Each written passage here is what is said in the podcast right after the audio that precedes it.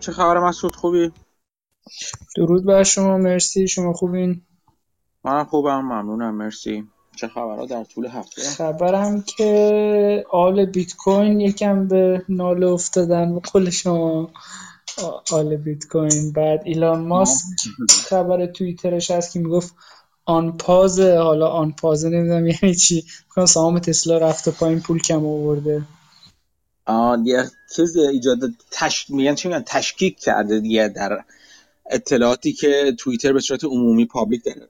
میگه میگه 5 درصد کاربرا مثلا fake ن یعنی مثلا خودش نمی‌تونست همچی حدسی بزنه از قبل. نه نه نه نه نه نه. میگه که خیلی بیشتر از 5 درصد fake هستن. توییتر تو چیزای public چیزاش public record و ایناش اومده ادعا کرد که 5 درصد کاربرای توییتر فیک هستن. بعد مثلا ماسک هم خب قاعدتا چیزی که پرداخت می‌کنه اون پیشنهادی که ده بر اساس صحت اطلاعات توییتر هست. بعد حالا اینجوری ادعا می‌کنه که الان این صحت اطلاعات توییتر چیز هستش مورد شک و تردید هست. این از این جهت مهمه که ادورتایزرهایی که بعدا می‌خوان پول بدن بابت چیز بابت اینکه حالا میگن که فرضاً توییتر ویو می‌گیره بابت این تبلیغات انقدر پول می‌گیره و فلان و بیسار درباره کارهای پلتفرم توییتر قراره درآمد داشته باشه. بر اساس این 5 درصد ماسک میگه یک یه توییتی من داشتم حتی من حدس می‌زنم حتی تا 90 درصد activity کار برای توییتر مربوط به fake account ها باشه. یعنی حالا به مسخره حرفای شوخی جدی این آدم که معلوم نیستش که منطقش از این جهت چون می‌تونه اینجوری یه جوری زیر معامله بزنه دیگه. کاندیشنال همیشه هستن اغلب اوقات این آفرها دیگه. که مثلا میگن که آقا مثلا یه شرکت رو فرض کن شما داره می‌خری و مثلا می‌تونی میگه شرکت اعلام نکرد همچین بدهی داره یا همچین دارایی دارایی نداره مثلا. دارایی وضعیتش این که ادعا کرده شرکت نیست الو بله. روی اینا می‌تونه معامله رو فسخ کنه یعنی ما چیز رو پس بگیره. از این نظرم این این هم زدن ماسک از این ده جهت برمیاد فکر می‌کنم. خب جالبه. بعد داستان این استیبل کوینی بود که ترکی حالا من خیلی وارد نیستم. شما اگه اطلاعاتی دارین بگین بشنوین. جالب بود. به نظر می‌رسه این قرار بود یه دلار معامله بشه. استیبل بود دیگه. ولی رسید به 7 سنت یا 3 سنت. آره آره دقیقا همینطوره دیگه. اصلا ماجرای این استیبل کوین اینجوریه دیگه. یعنی نه اینکه همشون ولی خب در مورد تتر مدت هاست. یعنی از وسط من سال 2021 اون شرکت های که شرکت در واقع چیزی که در موردش صحبت بود که این قرار به اندازه backing داشته باشه دیگه. به ازای اون چیزی که ادعا می‌کنه توی بازار هستش یعنی به ازای هر تتر یه دلار باید backing داشته باشه دیگه. این از از مدت ها پیش دارن بهش ایراد می‌گیرن که آقا نداریم. بعد disclosure اش کافی نیست. نه که قانون regulated هم نیست به اندازه کافی. disclo... هیچ چیزی نداره که disclosure ها و اون چیزایی که اطلاعاتی در اختیار عموم قرار میده کافی باشه از نظر عموم. بنابراین گفته می‌شد خیلی وقت بود گفته می‌شد این تتر به اندازه بخشی از اون چیزی که داره رو backing داره. به قول پشتی پشتیبانی میشه توسط دلار. بعد یعنی بعد از حتی از برید تاریخ چرا اینا رو بخونید از خیلی قبلتر یه سری درگیری حقوقی وجود داشت بین شرکت بیت فینکس و اینا. بعد مثلا می‌گفتن که اون چیه اسمش این مقدار از دارایی هاشون توسط دولت ضبط شده. بعد اینا بعد دولت می‌گفت اون اونا از اون یعنی یه پرونده در جریان همین الان دارن. تو دادگستری و سیستم دادگستری خلاصه این که بکینگ نداره همیشه صحبتش بود و حالا داره خودش نشون میده دیگه. یه یه چیزی یه کلیپی حالا هست من اگه هم می‌دونه پخش می‌کنم که یکی از یه سرمایه‌گذار هستش به اسم جورج نوبل. این از protégé ها و دستیارای پیتر لینچ بود توی فیدلیتی. الان خودش جدا شد و مثلا چیز خودش رو داره. این از مدت ها قبل داره سر این جر و بحث می‌کنه و چند بار به به چی میگم بهش به صحبت های تند توی space های توییتر کشیده شد که مثلا به CFO تتر می‌پره که آقا جان چرا اون چیز اطلاعات مالی تو اگر چیز هستید واقعا دارین شما چرا disclose نمی‌کنید؟ بعد اونم هی می‌گفت نه ما همونقدر ما disclose می‌کنیم یواش قشنگ معلومه که داره یارو در میره از زیر جواب. و خب همینه دیگه. بعد یه خبر وحشتناکی دیگه حالا البته خود کوین بیس تکذیب کرد ولی این بود که اگه کوین بیس bankrupt بشه این crypto asset ملت هم میره رو هوا. یعنی انگار اون asset ی اون پشت نیست. چون شما که کسی که تو کوین بیس مثلا account داره یه crypto wallet نداره که دست خودش باشه.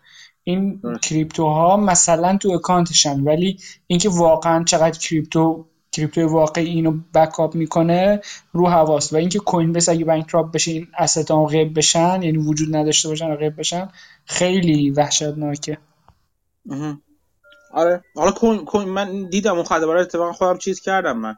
یه سری هم داشتن چیز کردن که یه, یه یارو Bitcoin Magazine هم من توییتشو گذاشتم. یارو 2.5 میلیون follower داره گفته بود چیزاتون از exchange بکشید بیرون. coin هایی که فکر می‌کنید دارید رو در واقع بکشید بیرون. من اصلا نمیفهم چرا اینا چرا wallet ندارن می‌ذارن؟ من این قسمتش نمیفهم. چرا مردم تو wallet خودشون نگه نمیدارن؟ یا دست این خب داستان اینه که حالا من اطلاعات ناقصی که دارم اینه. شما می‌تونین یه software نصب بکنین یه wallet خودتون داشته باشین. crypto asset تون crypto مثلا بیت کوینتون تو wallet تون باشه یا اینکه برین کوین بیس account باز کنین. کاری که من این خودم کردم قبلا. account که باز می‌کنیم شبیه یه حساب بانکیه. بعد تو اون account یه پول میفرستین. بعد با اون account می‌تونین توش مثلا پولتون رو بکنین بیت کوین بیت کوین رو بکنین آره، اتریوم یا هر چی و تبدیل بکنین. اونجا شما به اطلاعاتی که اون وبسایت به شما نشون میده اعتماد می‌کنین. دسترسی به والت خاصی ندارین. خب همون من سوالم اینه. منم منم همین یعنی فهم و درکم همین همین قدری و همین قدر یعنی منم حساب باز کردم و واسه کاری باش نکرد. یعنی با فقط همین برکه یاد بگیرم چه جوریه و این حرفا. ولی چرا چرا چه ترجیحی داره؟ ارجحیتش چیا هستش؟ که شما بیت کوینتون تو تو حسابتون نگه دارید و نه در بالاتون بله. خب ببینید شما وقتی اون به اصطلاح اسست رو توی اکسچنج دارید می‌تونید خرید فروش کنید ترید کنید و این انتقالش به به اصطلاح کولد ولت یا ولت شخصی یه مقدار هزینه داره. شما هر دفعه بخوای خب بستگی داره. مثلا معمولا نیم درصد یا نه ببخشید. آره. توی بایننس 0.05 معمولا. و مینیمم 50 دلار. آره. اگه شما بخواید active trade کنی اونا معمولا روی exchange نگه می‌دارن. اگه بخواید مثلا holder باشی می‌ذاری روی cold wallet که دیگه اصلا آفلاین و من خودم یعنی یعنی دقیقا منم فهمم همین هست. که اونایی که می‌خوان actively trade کنن یعنی مدام معامله کنن speculator ها در واقع. هستن که یا اونا که بله. می‌خوان پول انتقال بدن در واقع. یه سری هستن که که می‌خوان پول جابجا کنن و اینا که اونا رو بله من می‌فهمم. ولی می‌خوام بگم اون کسایی که واقعا investor هستن معتقد هستن به آینده بیت کوین و اینا قاعدتا تو cold wallet نگه میدارن. بله بله درست. حالا من خودم آمدی چیز all Bitcoin نیستم ولی برای diversification یه مقدار crypto داشتم و خب جزء پورتفولیو و این داستان هم هستم. الان دیگه دوره مکزیموم پین دیگه به قول معروف. 40 درصد توی کریپتو سهام هم که دیگه می‌دونیم که دیگه هم اوضاع خرابه. مونتا خوبیش اینه که من به قول معروف تا هر جایی که می‌دونستم که ریسک رو می‌تونم تحمل کنم سرمایه گذاری کنم. هم توی کریپتو هم توی چیز. و دیدم بلند مدته و الان اصلا نگاه نمی کنم حالا بیخیال. بعد این یو هم که کرش کرد این با تتر فرق می‌کنه. این algorithmic به اصطلاح stablecoin بود که با لونا با coin لونا لینک بود. یعنی اینا لونا می‌تونستن همینجور خودشون mint کنن به عنوان backup این UST من, من نگفتم تتر crash کرد. من منظورم این است که در مورد stablecoin ها و backing stablecoin ها coin ها مدت هاست جر و بحث هستش تو چیز تو دنیای coin backing ش بله مشکل داره. همون که توضیح دادم که توضیح دادی. و درست. نه نه من من نگفتم آره اگه اگه اینجور قرار شد من عذر می‌خوام. نه منظورم که کلا در مورد backing stablecoin ها مدت هست نه که من, من یعنی خود کسی که منتقد هستن نمیگن این اصلا مطمئنا backing نداره ولی مدت هاست دعواست که آقا شما چرا disclose نمی‌کنی؟ اگه backing محکم داری چرا disclose نمی‌کنی چیز مالیت رو؟ asset هاتو چرا disclose نمی‌کنی؟ و این این این که از زیرش در میرن هم به بهانه های مختلف که بعضا خنده داره واقعا بهانه ها بیشتر شک رو بیشتر کرده. بله اون اگه بله اگه این تتر هم این داستان هست مدت هم راجبش بحث اگه اون به اصطلاح تحت فشار قرار بگیره و به قول معروف یه بنکران روش انجام بشه یه کل کریپتو میاد پایین دیگه چون market cap خیلی بالایی داره کل کریپتو روی چند تا stablecoin داره میچرخه دیگه. دقیقا. نه ات... حالا چیزو میگم ولی من از از نظر من از با اینکه حالا سر به سر طرفداران بیت کوین می‌ذارم و اصطلاح آل بیت کوین ولی اصلا stablecoin به نظر من جزو فواید خیلی خوب چون چون من مهمترین چیزی که در مورد مهمترین چیزی که به نظر من آینده روشنی داره از نظر من البته در مورد کلا کریپتو به صورت currency چون کریپتو خب بلاک چین و کریپتو چیزای اصلا تکنولوژی بلاک چین جدا از بسیار جالب بودنش فواید مختلف داشتنش اینا در مورد currency ها و در واقع انتقال پول اینا مهمترین کاربردی که به نظر من داره و کاملا میشه اجراش کرد و اصلا باید اجرا بشه و اینا همین پایین آوردن هزینه ها برای انتقالش هست. و stable stablecoin ها اگر درست stablecoin باشن و نه ابزار speculation و سفته بازی اینا فقط برای همون منظور انتقال پول باشه از جایی به جای دیگه با هزینه بسیار پایین. به نظر من شرافتمندانه ترین و مفیدترین فایده که همون اول به ذهن آدم می‌رسه که می‌تونن stable می‌تونه کریپتو داشته باشه. و اصلا به همین دلیل میگم من stablecoin رو خیلی دوست دارم. یعنی مفهوم stablecoin نه اینکه stablecoin خاصی رو دوست داشته باشم. این این اتفاقی که افتاده به نظر من جزو چیزایی هم هست که اول از همه رگولاتورها و در واقع قانونگذارا میرن سراغش. چون این موضوعی که یه اینکه بتونن افراد با کمترین هزینه پولشون رو جابجا کنن البته با نظارت. این این مشکل این مشکل باید از دولت حل بشه. دولت ها کلا حل بشه. جزء جزء چیزهایی که اتفاقا می‌تونه خیلی خیلی کاربرد تبلیغاتی برای دولت ها داشته باشه. چون قسم مثلا دولت های دولت هایی که مثلا مخصوصا بیشتر چی میگمش تمایل های پاپولیست دارن و اینا که مثلا می‌خوان هزینه رو برای افراد کم بزاعت کمتر کنن دسترسی به خدمات بانکی رو برای افرادی که دسترسی به خدمات بانکی ندارن به وجود بیارن. یا حداقل شعارش رو میدن این دقیقا جایی که باید باید وارد بشن و باید این اتفاق رو انجام بدن. و اتفاقا به همین دلیل به نظر من از نظر قانونی خیلی سفت و سخت و محکمش خواهند کرد. دیر یا زود این اتفاق به نظر من خیلی زودتر از اون چیزی که فکر می‌کنیم بیفته. در مورد من یه, یه توییت دیگه گذاشتم که اون از یه قسمتی از گزار یکی از ریپورت های دومبرگ رو گذاشته بودم که فکر کنم سال 2021 بود. فقط تو چند تا خبر پشت سر همی که در واقع مقامات قانونگذاری دولتی دولتی آمریکا در مورد لزوم régulé کردن و لزوم نظارت بیشتر روی cryptocurrency رو گفته بودم پشت سر هم آوردم. اون اون چیز اون خبر اون گزارش در واقع این نوید رو می‌داد که یا این هشدار رو می‌داد که به زودی دولت آمریکا هوار میشه سر کل دنیای کریپتو. حالا نه اینکه هوار شدن لزوما برای همه معنی بدی داشته باشه نه لزوما. اونایی که به نظر من اونایی که hodler هستن به قول خودشون. هیچ مشکلی فعلا براشون پیش نمیاد چون speculation انجام نمیدن.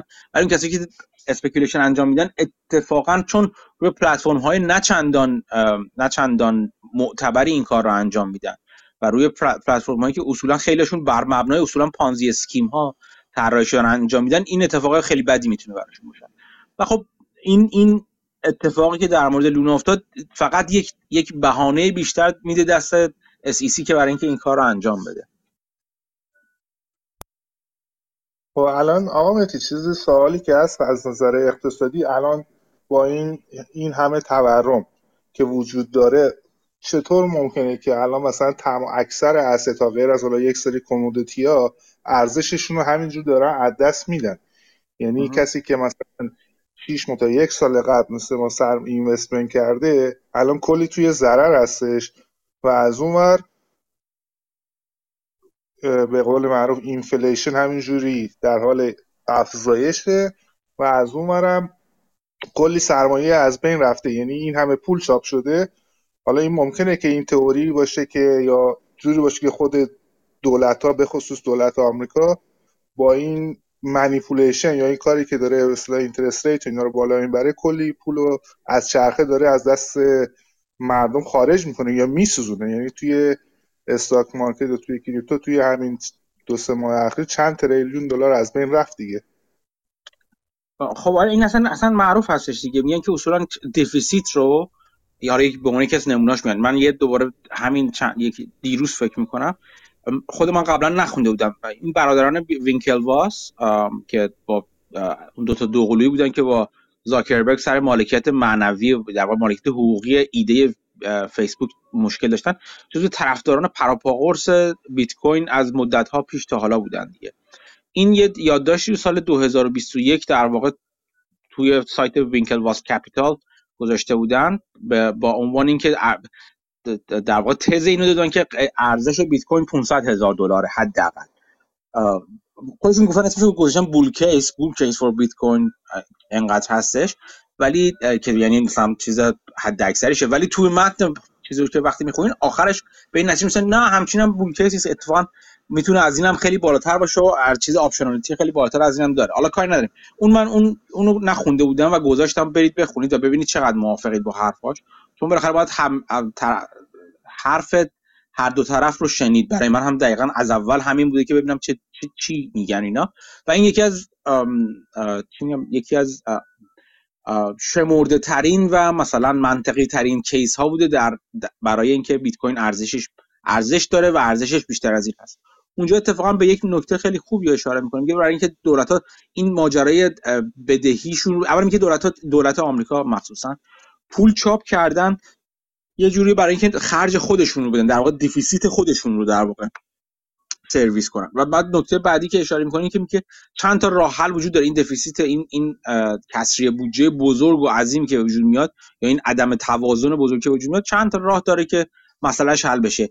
یکیش default hard default که default کنه دولت آمریکا. خب نه نه کسی می‌خواد هم اتفاق خیلی وحشتناکی برای دنیا خواهد بود و اینکه اصلا کسی پیش بینی می‌کنه. یعنی این اتفاق چیز هست اتفاق کم بسیار بسیار کم محتملی هستش یا احتمالش بسیار پایینه. ولی توش اشاره می‌کنه که اتفاقا از اون طرف تورم و inflation یه جور default نرم هست. یعنی آروم آروم دولت آمریکا بدهیشو بی ارزش می‌کنه برای دنیا. این این این تئوری و این نظر خیلی غالب هست و خیلی وقت یعنی جدید نیست که وینکل واسه داده باشن. از خیلی وقت پیش میگن دیگه میگن یا یک جور مالیات مخفی هستش تورم. تازه مالیاتی هستش که خیلی بیشتر به, به افراد یعنی خیلی نشانه گیری شده هستش. این که حالا آیا عمدن و با یک طرح قبلی این کارو می‌کنه یعنی خیلی بخوایم به صورت فرضی توطئه‌ای بررسیش کنیم من لزوما نه موافقم نه مخالف ولی واقعیتش اینه که کار کارکردش و مکانیزمی که هستش همین هست. یعنی آروم آروم بدهی خودش رو بیارزش می‌کنه دیگه دولت آمریکا باید تورم با, با به وجود آوردن تورم. حالا یه تورم میگن تورم مناسبی هست دو درصد که اونم بازم داره این کارو می‌کنه. که تورم مفیدی است چون مثلا بالاخره مشوق تولید مشوق رشد و غیره اینا هستش. ولی تورم شدید مطمئنا چیز جالبی نیست. و اینکه دولت آمریکا داره این کارو عمدن می‌کنه من خیلی موافقش نیستم. ولی خب خیلی هم از اونور مطمئن نمی‌تونم بگم. حتما دولت آمریکا امکان نداره که این کارو در مورد این کار حداقل شل نگرفته باشه. ممنون از تو متشکرم. این این هیته که اصلا من نباید وارد بشم بخش مکرو اصلا ربطی به من نداره و سوادش هم ندارم در ضمن. هرچی گفتم درک و فهم خودم بود که مطمئنا پر اشکال و ایراده خب آره اینا ماجرای سیلیکون یکی دو تا چیز خیلی خوب هست.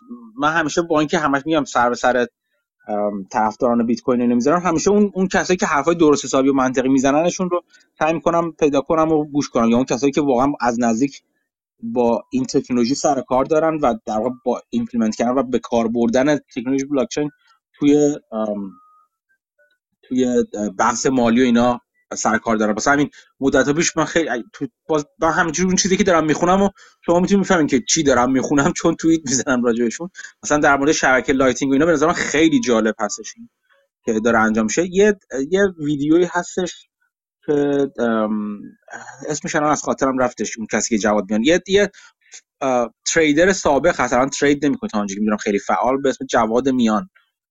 فکر می‌کنم عرب هستش. ترکیب عرب و هندی هست. فکر می‌کنم. مطمئن نیستم. با های خیلی top finance بعضا مصاحبه می‌کنه و بعضی از مصاحبهاش رو در اختیار بقیه می‌ذاره. اگر نه باید عضو باشین و یه مبلغ نه چندان کمی فکر کنم سالی 600 خورده دلار نزدیک 700 دلار پرداخت باید بکنید برای در در اساس گرفت در درس بودن مصاحبهاش مصاحبه خیلی خیلی مصاحبه خیلی خوبی داره. از از جمله با مصاحبهش با استیو کوین رو من گذاشتم فکر می‌کنم لینکش رو چندین وقت پیش چند ماه پیش که خیلی جالب بود که با استیون کوین اون تریدر بسیار مشهور و افسانه ای و اینا مصاحبه کرده بود. مال هج فاند سی یه مصاحبه جدیدی تقریبا جدیده فکر می‌کنم فوریه فکر می‌کنم انجام داده. با یکی از یه نفر مکرو اینوستر بودش که اومده الان تو کریپتو دنیای کریپتو خیلی فعال شده و اینا. اون اون مصاحبه خیلی جالب من لینکش رو یادم باشه اگر یادم رفته بود یادم بنداز یادآوری کنیم بذارم. بسیار بسیار جالب هستش. از این نظر نشون میده آدمای معقول چجوری دارن نگاه می‌کنن. آدمی که به صورت معقول و منطقی خوشبین هستن به بیت کوین و به کریپتو در دنیای finance ولی همچنان حالا من من مصاحبه کامل نگاه نکردم. یه یه بخشش رو که بهم توصیه کرده بود کسی اون بخشش رو نگاه کردم ولی کامل نگاه خواهم کرد. همچنان جای اینکه خب دولت ها چی کار می‌کنن که این ابزار قدرت ها قدرت داره از دستشون میاد بیرون رو همشون خالی داره من هنوز هیچ کسی رو ندیدم که بتونه منطقی و واضح جواب بده که چرا دولت ها باید اجازه بدن تنها و مهمترین ابزار اعمال قدرتی که دارن از دستشون خارج بشه؟ اینو من هنوز جوابشو ندیدم. یا یا در مورد این کار کاری از دستشون بر نمیاد مثلا. در که باز دومبرگ توی که دیگه از مصاحبهاش گفته بودش توی یکی از پادکست هایی که با یکی اجرا کرده بودش گفته بود گفته بود که اغلب خیلی حرف خوبی داد گفته بود اغلب دولت ها خیلی کنتر و دیرتر از همه خنگن کلا دولت ها در مواجهه با تکنولوژی مواجهه با نوآوری اینا خیلی دیرتر می‌فهمن.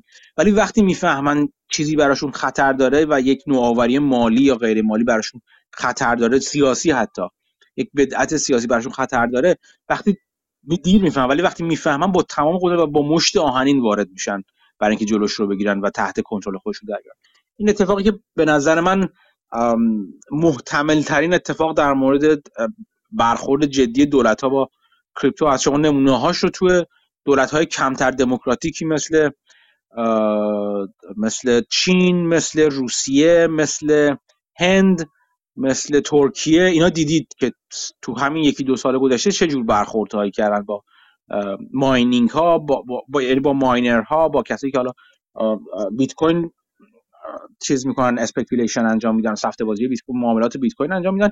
دولت آمریکا تا حالاش خیلی ملایم بوده با همه اینا خیلی ملایم بوده. و خب به نظر من کسی مثل گنسلر که تو SEC هست و قبلا خود اصلا تو MIT درس چیز بیت کوین رو می‌داده هیچ توهمی راجع به این موضوع نداره که بیت کوین وجود بیت کوین چه معنی داره برای کارفرمای خودش. کارفرمای گنسلر هم دولت آمریکاست. هیچ توهم و نفهمی راجع به این موضوع نداره و به نظر من خیلی محکم برخورد خواهد کرد با بیت کوین. بانک مرکزی آمریکا هم داره دیجیتال کوین می‌زنه دیگه. یعنی وارد داستان دارن میشن و کاملا آگاهن به تکنولوژی. آره این, این کارو به نظر من این کارو خواهم کرد. اینا ابزار جایگزین خودشون رو که بتونن کنترل روش داشته باشن که ظاهری از چیز رو داره. یعنی کاربردهای به درد بخور خودشون. از کریپتو رو داشته باشه حالا دلار دیجیتال و غیره و غیره که بتونن مثلا اون چیزی که به نظرشون هیچ بحث منطقی نمیشه راجبش کرد که دولت ها نباید این یعنی این این اون کاربردهای کریپتو کاربردهای خوبی نیست. اون رو اون رو اجرا می‌کنن. ابزار جایگزین خودشون معرفی می‌کنن. کاملا جا هم میندازنش و بعد اون وقت میرن سراغ رقباش. این چیزی است. مثل مثل مثل کاری که مثلا یه باغبون انجام میده. شروع کنه درختها رو کاشتن اون گلوگی های خوشو میکاره بعد میره سراغ هر علف هرز کشی این به نظر من شبیه این کار هست براشون. که بعد کسایی هم که اصلا بهشون به اندازه کافی اختار و فرصت میدن که دارایی هاشون یعنی سرمایهشون رو جابجا کنن از چیزی که از نظر اینا علف هرز حساب میشه به دارایی هایی که از نظر دولت آمریکا دارایی امن و قابل اعتماد حساب میشه. اتفاقا من فکر کنم قدرت دولت ها رو بیشتر می‌کنه. چون شما ببینید بلاک چین معلومه که هر کوینی یونیکه دلار بله. اینجوری نیست. هر دلاری unique نیست. اگه دلار بشه اینجوری و بره دست بانک مرکزی digital coin بشه حتی دیگه اون shield ی که بانک های مختلف هم دارن و همه اطلاعاتی که مثلا لزوما نمیدن به بانک مرکزی اونم دیگه وجود نداره. یعنی اطلاعاتی که در اختیار دولت ها قرار می‌گیره چند برابر بیشتر میشه. درست. اصلا جز چی میگم بهش؟ یکی از دقیقا تو چیز تمام تراکنش ها وقتی ثبت میشه توی بلا توی بلاکچین ثبت میشه دقیقا میشه رد خیلی از تراکنش های مالی تقریبا همه تراکنش های مالی رو گرفت رد افراد رو گرفت اگر چیز باشه اگر اگر سیستم یا پلتفرم در اختیار یک مرکز باشه و DeFi نباشه به قول decentralize نباشه. آره دقیقا همین هستش. کنترل کاملا اتفاقا بیشتر و راحت تر هم می‌کنه برای دولت یه پادکست هم جدیدن Wall Street Journal گذاشته بود که فیدلیتی هم داره اضافه اضافه بله. کرد فکر یا داره می‌کنه که بیت کوین و ملت تو 401k شون و اینا بتونن بخرن که آره. دولت هم هشدار داده که بررسی می‌کنه و خلاصه این هم جنگ جالبی خواهد بود آره من دیروز اتفاقا داشتم میشنیدم اون چیز رو که نو چی بهش چون فیدلیتی دست خانواده جانسونه و می‌گفت خانواده جانسون این مدیر عامل جدیدش نسبتا جدیدش که تو از 2015 ف- فکر می‌کنم این خانومی که هستش از نبیره های نبیره های جانسون بزرگ مثلا باشه اون خیلی دیده بازتری نسبت به cryptocurrency داره.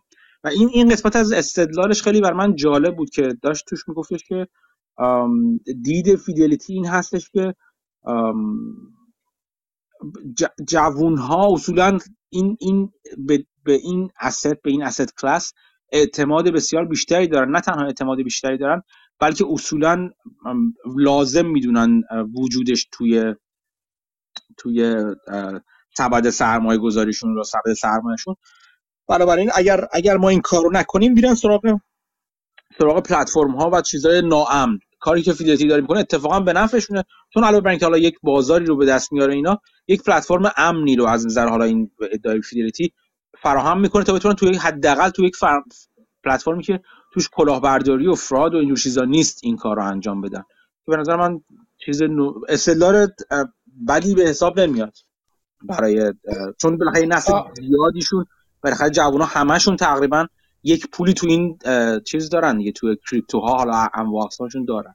آره ولی لزوما استدلال قوی هم نیست. مثل اینه که بگین یه نفر می‌خواد نه بکش و پول میده میگه بکش. شما میگه اگه من نکشم یکی دیگه می‌گیره می‌کشه.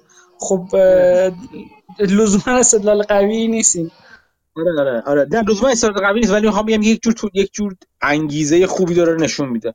من نمیگم استدلال قوی نه نه نگفتم. منظور منم استدلال قوی من فکر می‌کنم اینا توجیه در نهایت. اینا می‌بینن کاستمرهاشون اینو نیاز دارن از این بیشتر پول به دست بیارن. یا کاستمرهاشون رو حفظ کنن میگن خب انجامش بدیم. بعد بعد یه جوری توجیهش بکنن. شاید هم این باشه. ولی خب میگم خود میگم خود اون خانم اسم کوشش فراموش کردم. جان چیزی جانسون. اون گفتش که از 2017 داره خیلی چیز می‌کنه خیلی به صورت فعال و خیلی در واقع طرفدارانه از بیت کوین به عنوان آینده چیز مالی و اینا حرف می‌زنه. یعنی اینجوری نیست که مثلا مثلا در تو دل خودش مخالف باشه فقط چون دارن اینا پول میدن میگن خیلی خب ما بیل کلنگ میفروشیم به اینا دیگه. به نظر میاد که یه همدلی هایی داره به خاطر حالا شاید اه، جوانتر بودنش با این ماجرای cryptocurrency ها خب شما همون راجع به دلار دیجیتال الان توضیح دادید و این لزوما چیز بدی نمی‌تونه باشه برای کریپتو. به نظر من خیلی هم خوبه چون می‌تونه حالا دست تتر رو این چیزها رو کوتاه کنه و صحبت همون سر قدرت و trace کردن به اصطلاح crypto transaction هاست. کسی که برای کار خلاف یا criminal یا پولشویی استفاده نکنه از اون و این ترس رو نداشته باشه به نظر من بهترشون که حداقل دلار آمریکا پشتوانه خودش رو داره. ولی تتر همونجوری که صحبتش شد یا stablecoin دیگه همشون یه question mark بزرگ دارن و به نظر من اگه این اتفاق بیفته برای مارکت کریپتو اتفاق خوبی خواهد بود. نه آره این نظر از این نظرش که یه بالاخره یه استیبل کوینی که آمریکا مثلا پشتش هستش بذاره بله اتفاق خوبی از این نظر خواهد بود. ولی گفتم همچنان سوال اصلی این است که چرا دولت باید بذاره که قسمتی از قدرتش از دستش خارج بشه که نظارتی نداشته باشه نمی‌تونه روش داشته باشه. این این سوال هیچ به نظر من جوابی نداره و دولت این کار خواهد کرد بالاخره. این در واقع این استیبل کوین ها اگه کوین چاپ کنن بدون اینکه دلار پشتوانش مستقیم باشه یعنی دارن به ساپلای دلار اضافه می‌کنن. یعنی مثل بانک مرکزی آمریکا دارن دلار چاپ می‌کنن. خب معلوم آمریکا اجازه نمیده. دقیقا. خوشون بانک مرکزی خودشون دارن دیگه. آره باز من با توی توییت دیگه نوشتم. این این خیلی خیلی از طرفداران بیت کوین میگن میگن که مثلا میگن که خود دلار اصولا همینه دیگه. مگه دلار پشتوانه داره؟ یا اصلا بزرگترین پانزی اسکیم دنیا همین دلار مثلا. خب آره کاملا واضحه. همینطوره آره. فرقش اینه که اون کسی که این کار داره می‌کنه یه بزرگترین ارتش دنیا رو هم پشت سرش داره دیگه. بزرگترین قدرت نظامی دنیا رو هم پشت سرش داره. و این این قدرت این قدرت رو بقیه ندارن. نه اینکه از نظر یعنی برای من برای خود من خیلی واضحه که از نظر از نظر درستی و اخلاقی بودن اگه بشه هم همچین اصطلاحی اینجا به کار برد کاملا من موافقم با طرفداران بیت کوین که دولت ها زیادی زور دارن دولت ها نباید انقدر زور داشته باشن نباید اینجوری دخالت کنن نباید استفاده کنن از قدرت پول برای اینکه اهداف سیاسی احمقانه بعضن خودشون همه اینا حرفا رو من حرفا من کاملا قبول دارم. یعنی اینجوری که بگم آره می‌فهمم اینا ولی ماجرا ماجرا مثل چیز میمونه. اینکه از نظر منطقی اون کسی که این کار داره می‌کنه یک زوری داره که بقیه ندارن. و هیچ من هیچ راهکاری رو نمی‌بینم که واقعا انقلاب بیت کوین انقلاب چیزی باشه انقلاب موفقی بتونه باشه و سرکوب نشه تمام نشه کارش. باید دید باید دید باید دید که واقعا خیلی خیلی از در مورد اغلب انقلاب های واقعی دنیا هم خیلی هاشون به انجام رسیدن و واقعا باعث زیر رو شدن قدرت سیاسی شدن خیلی ها مثل من گفتن نه زور نمیره زورشون نمی‌رسه و با نمی‌تونن این جام جامعه انقلابی این کار رو انجام بدن. ولی دیدیم که انجام شد دیگه. خیلی خیلی از حکومت ها همینجوری زیرو شدن. یه دلیلی که حالا مثلا من, همین چند روز پیش کتاب کراود گوستاو لوبون رو خوندم. یا قبلش کتاب ترو بلیور رو میخوندم. من یه،, یه،, سری کتابی می‌خونم اصولا راجع به بررسی شورش های مردمی یا جنبش های مردمی. جنبش هایی که یهو باعث ناگهان باعث تغییرات بزرگ سیاسی حالا و اجتماعی شدن. یه علاقه مندی خیلی قدیمی دارم. یه دلیلش همینه. آدم خیلی وقت آدم خود من مثلا در مورد بیت کوین برای این باورم که قدرت حاکم اجازه نمیده. ولی خب خیلی دوست دارم ببینم که اون جاهایی که قدرت حاکم نمی‌خواست اجازه بده. ولی اون زوار کار از دستش در رفته کجاها بوده؟ چه نشونه هایی رو میشه دید در اون جماعتی که دور همدیگه جمع شدن و یک چیزی رو می‌خوان؟ در اینکه بشه آدم پیش بینی کنه که نه این جماعت و این جنبش با جنبش های شکست خورده قبلی فرق داره و اون به قول معروف اون اسانس و اون اساره این رو داره که این بتونه نظم موجود رو واقعا برهم بزنه. و خب این این کتابی که داشتم میخوندم خیلی خیلی کتاب جالبی. اگه نخوندین توصیه می‌کنم بخونیدش. راجب روانشناسی crowd ها چی اسمش بزنیم؟ جماعت گله. هر چی اسمش رو می‌خوایم بذارید. کتاب کتاب جدیدی نیست و خیلی از مثلا افکار که توش مطرح شده اصولا با مبنای نزاکت سیاسی یا political correctness فعلی اصلا جور در نمیاد. مخصوصا یک چیزهایی رو به نژاد و اینا میده به ریس میده. یه سری از یه سری خصوصیاتی رو به نژادها نسبت میده. حالا میشه میشه مدرنیزش کرد با مثلا با گفتش با مشخصاتی که به ناخودآگاه جمعی قدیمی یک مثلا مردمی که یک جا با یک فر تو یک فرهنگ بزرگ شدن و بر اومدن در واقع میشه به مثلا جایگزینش کرد. ولی کتاب بسیار خوبیه. دلیل علاقه مندیش علاقه مندی من کتاب همین هست که بتونم آیا بتونم کمی توانایی خودم رو بیشتر کنم در اینکه بفهمم آیا این جنبش با جنبش های دیگه فرق داره یا نه. یه چیزی کامنتی حمید توی چیز داده توی امچت گفتم شاید جالب باشه بخونیدش. آره من ندیدم کامنت ها رو. آره در مورد تتر باشه که چقدر bond و اینجور دارایی های دلاری پشتش هست اما از میزان تتر موجود کمتر بود اگه اشتباه نکنم. بنکر هم این هفته گفته بود که باید stablecoin ها رو regulate بشن. ممنون حمید داره صحبت خیلی خوبی. آره دقیقا ماجرا که fractional back backing داره دیگه. هم تتر تقریبا تمام stablecoin هایی که من تا حالا دیدم هیچ کدومشون نتونستن ثابت کنن و disclose کاملا نکن اونایی که بزرگ هستن. که دقیقا پشتیبان دلاری مثلا یا پشتیبان bond یا asset اصلا asset پشتیبان asset کاملشون رو هیچ وقت کامل disclose نکرده و این همیشه مورد مورد مناقشه بوده که داره اونا می‌گفتن داریم بقیه می‌گفتن نه نداریم. اگه داری رو کن. و خب مثلا چیز جورج, جورج نوبله دعواش با سی اف تتر فکر می‌کنم تتر بود. یه الان یه لحظه شک کردم که تتر بود یا فکر می‌کنم. دعواش سر همین بود که آقا جان اگه یک من یه شرکتی داشته باشم که این همه شورت سلر مثلا روش داشته باشه یا این همه منتقد جدی و تهمت زننده به من وجود داشته باشه که به من اتهام مثلا چیز بزنن یه جوری دیفراد بزنن یا اینکه بکینگ نداره چیز صورت مالی من یا چیزای من یا دارایی هایی که من ادعا می‌کنم. این که من سعی می‌کنم اگر اخیارم از خودم مطمئنه شروع می‌کنم با دیسکلوز های بیشتر و بیشتری این انتقادها رو ساکت کردن دیگه. ولی خب چرا این کار رو چیز نمی‌کنه؟ چرا این کار تتر نمی‌کنه یا stablecoin دیگه نمی‌کنن جورج نوبل توش محکم میگه به این دلیل که ندارین شما. واقعا یه ریگی به کفشتون هست شما. اینو من می‌ذارم چیزش رو این لینک سلام و عرض ادب خدمت دوستان. سلام. ببخشید من یه سوال داشتم نمی‌دونم الان این موضوع تموم شده؟ راجع به این موضوع نیست نمی‌خوام موضوع رو اینتراپت بدم. اگر ادامه داره سکوت می‌کنم بعدش ولی اگر نیست می‌خواستم یه سوال بپرسم.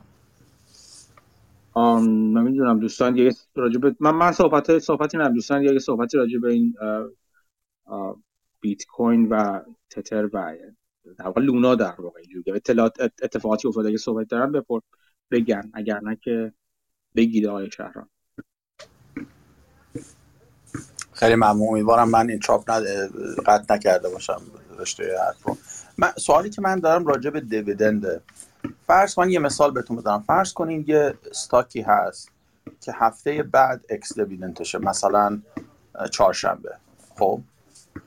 و من برم این استاک رو مثلا قیمتش هم 100 دلاره. من برم این استاک رو بخرم. دوشنبه بخرم اکس دیویدنش هم چهارشنبه است و بعد از چهارشنبه بفروشم. برای من دو دلار گیرم میاد. درست میگم؟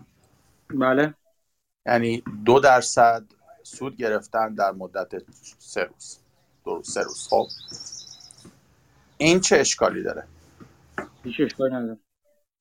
نه آخه درست متوجه میشم که بعد از چیز بعد آره ولی قیمت سهامتون هم میره پایین بعدش. دقیقا. حالا اگه یه کالم روش فروخته باشم واسه آخر هفته که deep in باشه یعنی یه call 50 دلاری روش فروخته باشم تو strike 50 که اتفاقا قیمتش هم حدود همون 50 دلاره چون که خیلی intrinsic value نداره. یعنی من 50 دلار دادم خب نهایتا هم 100 دلار دادم خریدم 50 دلار اون call ه رو خریدم و آخر هفته این stock هم, هم take away میشه. یعنی من 5000 دلار دادم. هر call م فروختید در آره دیگه call رم فروختم. و stock هم take میشه. یعنی اون ضرر دو, دو دلاری که stock میفته شامل حال من نمیشه. اگر قیم... قاعدتا این هستش که قاعدتا اون این اتفاق dividend تو premium call option ها خودشون نشون میده. یعنی نشون داده و شما قاعدتا سودی نباید بکنید.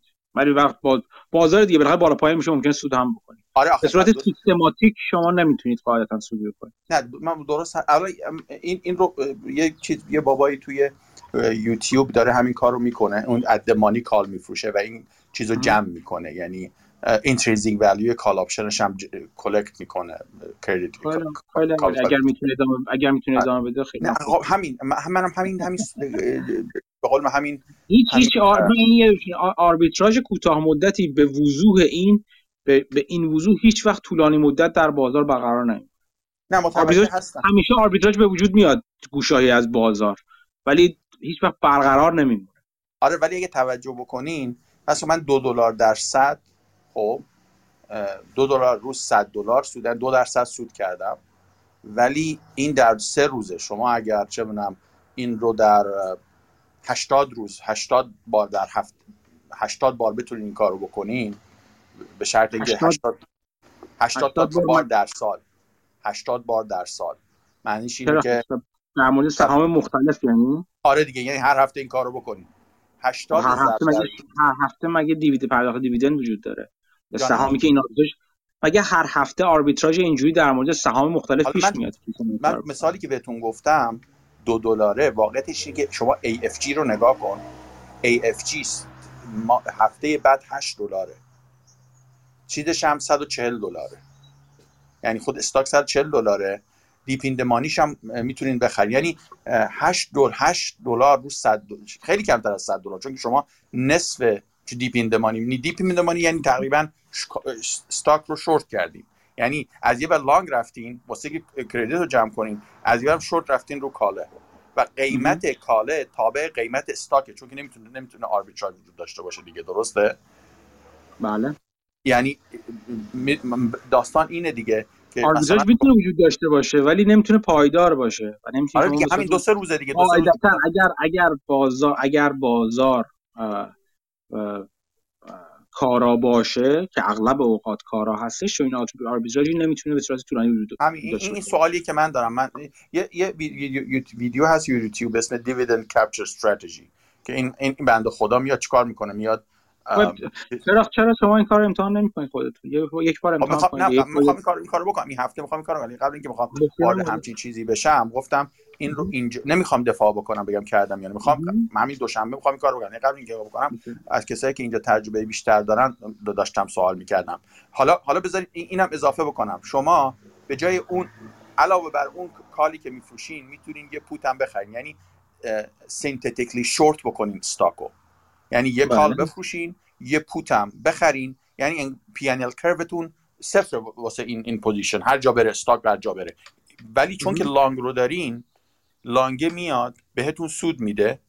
اون short stock هم کنسل می‌کنه هر movement underlying تون رو. بنابراین شما zero zero ریسک دارین. فقط تنها ریسکتون slippage ه slippage خرید و فروش ممکنه. وقتی وارد این position میشین و خارج میشین چیز بشه. مثلا اگه مثلا نگاه بکنید AFG AFG هفته بعد یه چیز 8 دلاری داره. dividend ای همه ساله قبلش تقریبا همه چهار تا quarter قبلش جذب کرده یه دونه 8 دلاری داره. این 8 دلار رو شما می‌تونین با مثلا قیمتش نگاه می‌کنید با 70 دلار فکر یا 50 دلار یا همچین چیزی وارد بشین 8 دلار مثلا میشه چقدر درصد؟ میشه میشه حدود 10 درصد سود در سه روز بگیرید. بسیار خب خیلی عالی. بکنید این کار دیگه. خب به نتیجه رو به بقیه هم در دفتر بقیه هم بذارید. حتما حتما. من من خیلی از این کارا کردم و رفتن دیدم something is wrong. این راحتی آره من من من دقیقا همین رو میگم. من دارم میگم که آربیتراژ به وجود میاد. ولی اگه فکر کنید که استراتژی بلند مدت خب به شما به یه معدن طلای مجانی دست پیدا کردید پس من, من کاش کاش که من اینو کشف کردم patent ش میکردم. ولی یه بنده خدایی عد کار یه روش معاملاتی مگه می‌تونید patent کنین مگه؟ نه شوخی می‌کنم شوخی می‌کنم. گفتم patent خب دلیل اینکه دلیل اینکه دلیل اینکه همچین چیزی وجود نداره اینه که همچین چیزی پایدار نیست دیگه.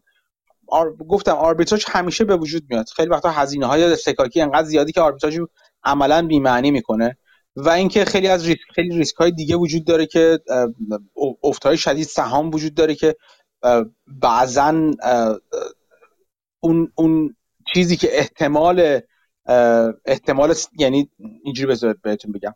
خیلی وقتا حرکات شدید سهامی به وجود میاد که اون جور اون جوری که شما فکر می‌کنید در واقع به شما بازدهی نخواهد داد یا ضرر آره. هم خواهید کرد. نه همین. قطعا این دیسیز من, من اتفاقا به این دلیل من تازه این آخر هفته یعنی دیروز پیروز اینو فهمیدم. و می‌خواستم ترای کنم ولی می‌خواستم قبل اینجا چیز بکنم. This is too good to be true. This is too good. من هم سمت شما هم دیگه. اونقدر من خیلی زیاد خب خوبه. من من من من من من خودم در دوران به قول معروف میگن مازی اینجور چیزها رو فکر می‌کنم که مثلا الان من یه مرغ تخم پیدا کردم و می‌تونم امتحانش کنم. و جالبترین جالبترین نکته اینجاست که این مرغ تخم رو اغلب یک کسی دیگه در یک پلتفرم عمومی مثل توییتر جار می‌زنه. خب چیز نکته جالب این که اگر واقعا این پلت این واقعا مرغ تخم اینجا وجود داشته باشه چرا باید بیاد به بقیه بگه؟ و هم که داره به بقیه میگه شما می‌تونید که زیادی مطمئن کنید که وجود نداره. ولی این این این رو من خیلی جدی میگم که به وجود کاملا فرصت های اینچنین میاد. کاملا فرصت های تقریبا بدون ریسک آربیتراژ گاهی به وجود میاد و ریسک های خوبی رو هم میده. ولی اینجوری نیست که شما بگین خیلی خوب من این استراتژی دائم میشه که من برم توی شرکت ها بگردم دنبال dividend رو نگاه کنم ببینم مثلا این به صورت سیستماتیک یا الگوریتمیک option اشون در نظر بگیرم ex-dividend ش در نظر بگیرم اینم ببینم ببینم میصرفه یا نه. این این کار چیزی هستش که اگه همچین screen ی بذارید و همچین به قول معروف الگوریتم فرزند بنویسید که بشینه شروع کنه این, اطلاعات رو ماین کنه و اینا رو در موقعیت های ممکن آربیتراژ در اختیار شما قرار بده خواهید دید که این موقعیت های آربیتراژ بسیار ناچیز هستن. بله من منم حدسم همینه ولی نه ولی به وجود میاد بله. اتفاقات خنده‌دار مثلا زیاد وجود به خاطر همین میگم این ماجرای همون 100 دلاری است دیگه که طرف تو اون که معروف راجع به بازار کارا میگن که یه استاد معتقد به EMH با شاگردش داشته راه می‌رفته. یارو میگه او استاد یه 100 دلاری رو زمین استاد میگه نه امکان نداره این 100 دلاری واقعی باشه. چون اگه بود یکی قبلا خم شده بود برداشته بود. نه این 100 دلاری ها گاهی افتادن رو زمین ولی اینجوری نیست که شما بگین من همیشه میرم در یک جایی وایمیسم و اینجا 100 دلاری هی میفته هی 100 دلاری رو بردارم آره من تنها چیزی که الان به شما بهش اشاره کردیم تو این پروسه اینه که ممکنه اون call option already 8 دلار تخفیف شده باشه وقتی شما بله. میفروشین. ولی داستان اینه که این باشه. داستان اینه که اگر این کال پایین اومده باشه سمت خریدش چیز میشه. تنها چیزی که حد می‌زنم فاصله بیدو از تو کال آپشنه باید 8 دلار بشه. که من ممکنه بله. می‌دونی چی میگم؟ یعنی این 8 دلار باشه و کسی که می‌خواد بخره باید با 8 دلار گرونتر از اونی که می‌خواد بفروشه چیز بکنه. بله. به همین گفتم برید انجام بدید. خب نه حتما وقتی معامله رو می‌خواید خیلی وقتا وقتی می‌خواین معامله رو ببندید و برای خب براش برای معامله قاعدتا مثلا تریدر خوبی دیگه حد می‌ذارید. میگین من انقدر می‌خوام بسته بشه این فرزن اسپرد یا این چیز می‌بینید که بسته نمیشه اون معامله. اونجاست که می‌فهمید که نه واقعا انقدر راحت نیستش. آره تنها چیزی که می‌تونم تصور کنم اینه که فروختنش ارزونتر میشه گرون خریدنش گرونتر میشه. اون همون call ه. و الا underlying همون underlying دیگه. بله، یعنی یه bid bid bid ask spread 8 8 دلاری باید تو call ه باشه که شما نتونین اینو بخرید. البته at the money ش اینجوری نیست دیگه. at the money ش نمی‌تونه به این به این bid spread ش انقدر باشه. یا نمی‌دونم شاید می‌تونه. نمی‌دونم. حالا حالا من نگاه می‌کنم هفته بعد میام خدمتتون میگم. خیلی هم عالی مرسی. من چند تا نکته بگم. همین bid ask که گفتین شما یه کال باید بفروشین یه کال بخرین. اینجا نه یکی. نه. یه پوت باید. بخرین یه پوت بفروشین. نه نه. خب ساده ترین شما ساده ترینش اینه که لانگ استاک رو لانگ می‌کنین یه کال ایندمانی هم میفروشین. خب شما اگه, اگه می‌خواین دقیقا هج باشین باید یه پوت هم بخرین درسته؟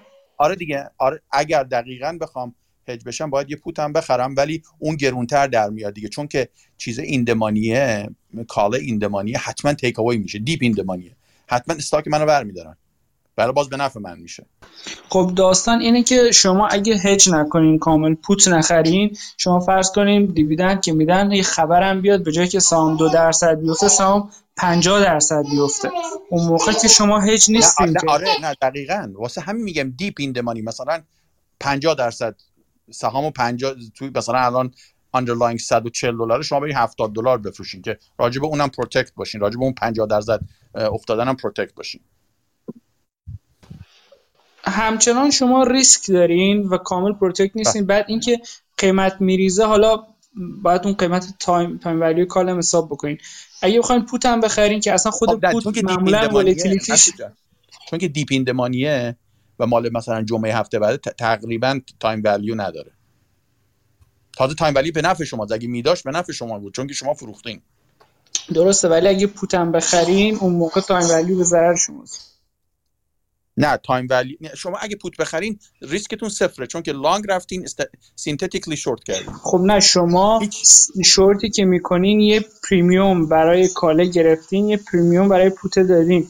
این دوتا premium همدیگه رو لزوما کنسل نمی‌کنه. حالا به آره که دیدن دیده شده باشه تو قیمت ها premium ی که برای put معمولا بیشتر از premium ی که برای call ه. بله دو تا spread یه بار call ه می‌خریم میفروشین یه بار put و می‌خریم میفروشین دو تا spread هم ببین. آره نه ببین داستانی که وقتی deep in the money هستین put ه خیلی بیارزشه. نه در حد 5 سنته. خیلی بیارزشه. مثلا 50 درصد رفتین پایین رفتین قیمت رو put رو فروختین و آخر مثلا expiry ش هم Friday ه یه, یه, سنته 5 سنته یا خیلی کمه. call ه خیلی گرونه که شما فروختین. call ه دقیقا این call ه تقریبا وقتی فروختین یعنی stock رو شورت کردین. خب یعنی میگین که بعد از اینکه سر expiry بیا این stock از من بگیر ببر. می‌دونین منظورم چیه؟ تقریبا همون put خیلی آره درست حالا من فقط میگم اینا caveat ه یکی دیگه این که حالا سهام بزرگ و کوچیک هم مهم میشه. سهامی که بزرگتره معامله توش liquid تره. معمولا اینجور آربیتراژ کمتر توش پیش میاد. سهامی که کوچکتر اون spread ه بیشتره. حالا بعضی موقع پیش میاد. اگه هر موقع پیش اومد خب این معامله رو انجام بدید آره ولی بعضی موقع پیش. نمیاد. می‌کنم. هفته بعد میام report می‌کنم اینو بهتون. گفتم اول اینجا بذارم در معرض همین قضاوت های شما و criticize های شما. که چیزی رو که تنها چیزی که الان به ذهن خودم رسید اینه که bid ask bid bid bid, bid اه، چه می‌دونم bid spread bid bid ask اون چیز خ... spread اون call ه خیلی زیاد بشه یعنی شما هر... ولی آره دیگه تنها راهش همینه ولی راه دیگه ای نداره یعنی آره بعد بعد باشه. اون option هایی که خیلی نزدیکن به چیز خیلی نزدیکن به به اون date آخرشون یه سری ریسکام اون خود اون داره. یعنی اگه به هر دلیلی شما نتونی اونا رو offload بکنین و exercise بشن اونم ریسکای خودش رو دوباره داره. من می‌خوام اگزیست می‌خوام می‌خوام stock بره. بعد از این ex-dividend I don't need the stock. نمی‌خوام می‌خوام بد- بدم بره. می‌خوام بره. اصلا نمی‌خوام ب...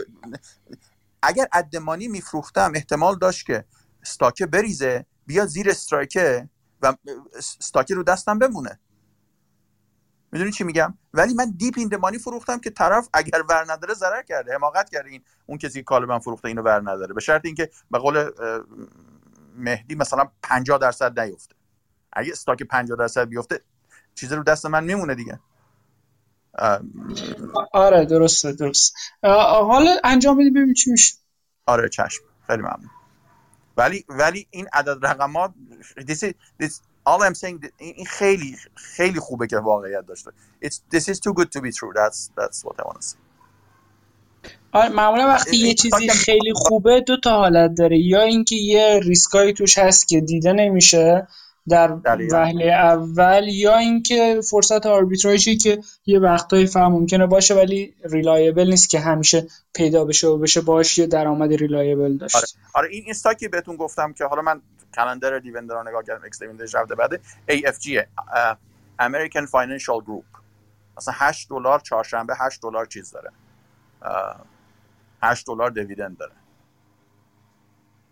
که خیلی زیاده دیگه. شما حالا اصلا میشه در آورد چیزش رو که من وقت چقدر باید واسه این هزینه کنم. اگه بخوام اگر این کار بکند و من چیز deep in the moneyش رو بفروشم بذارین یه سریع نگاه بکنم. نگاه کرده بودم دیروز یادم نمیاد.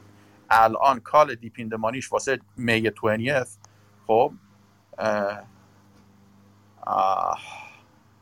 استرایک 125 دلارش اه، 16 و 7 دهم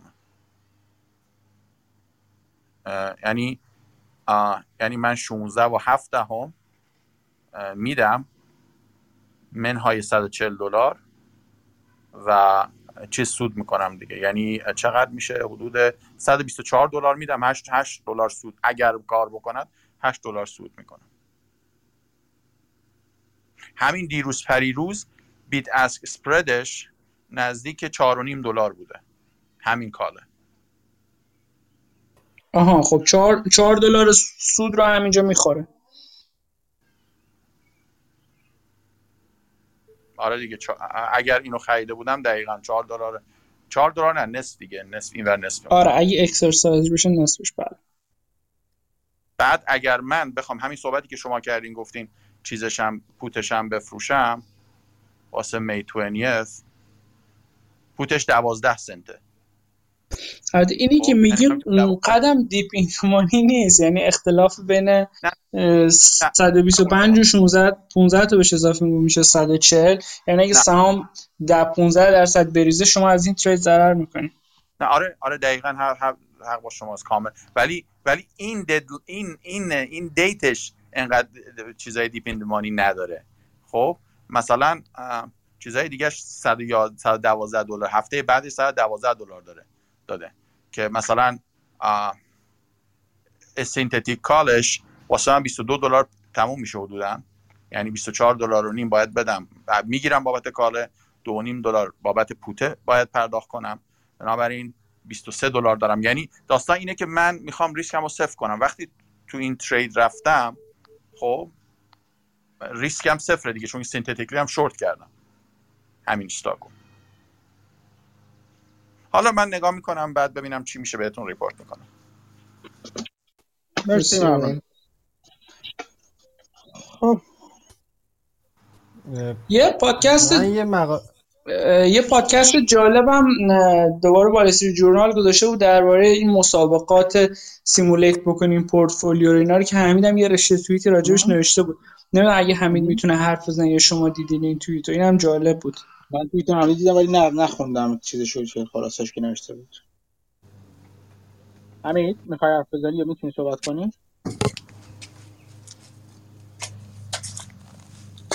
ظاهرا نمی‌تونی. ایوان چی می‌خواد بگی شما؟ آقای شهرام میکروفونتون اگه ممکنه ببندید مرسی. ایوان بگو. من اه، یه مق... چیزی یه نوشته دیدم این این هفته چیز نوشت. اه، حمید اومد خب پس. هیچ. بگو بگو تو کیوان بگو بعد حمید میگه. اه، یه نوشته منتشر کرده بود من مورگان استنلی هم موبیسن نوشته بود. در مورد چیز انتقال ثروت اسمش بود.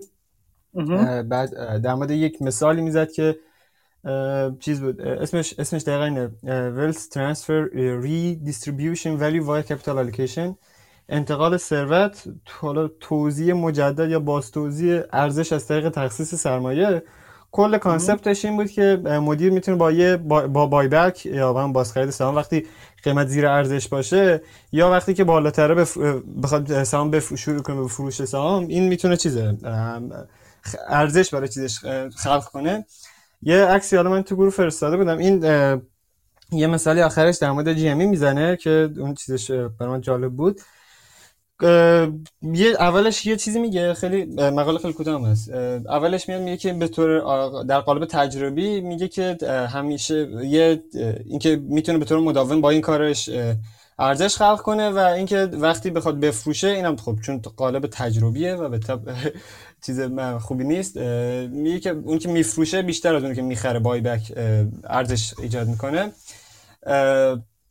کلا اون عکسه حالا تو عکسم نشون میده. وقتی شرکت سهام رو می‌خره خب دو تا دستن. یکی اونایی که سهامدارای جاری شرکت هستن اونایی که الان دارن. و هم کسایی که ازش میخ... ازش میفروشن و ازشون می‌خره.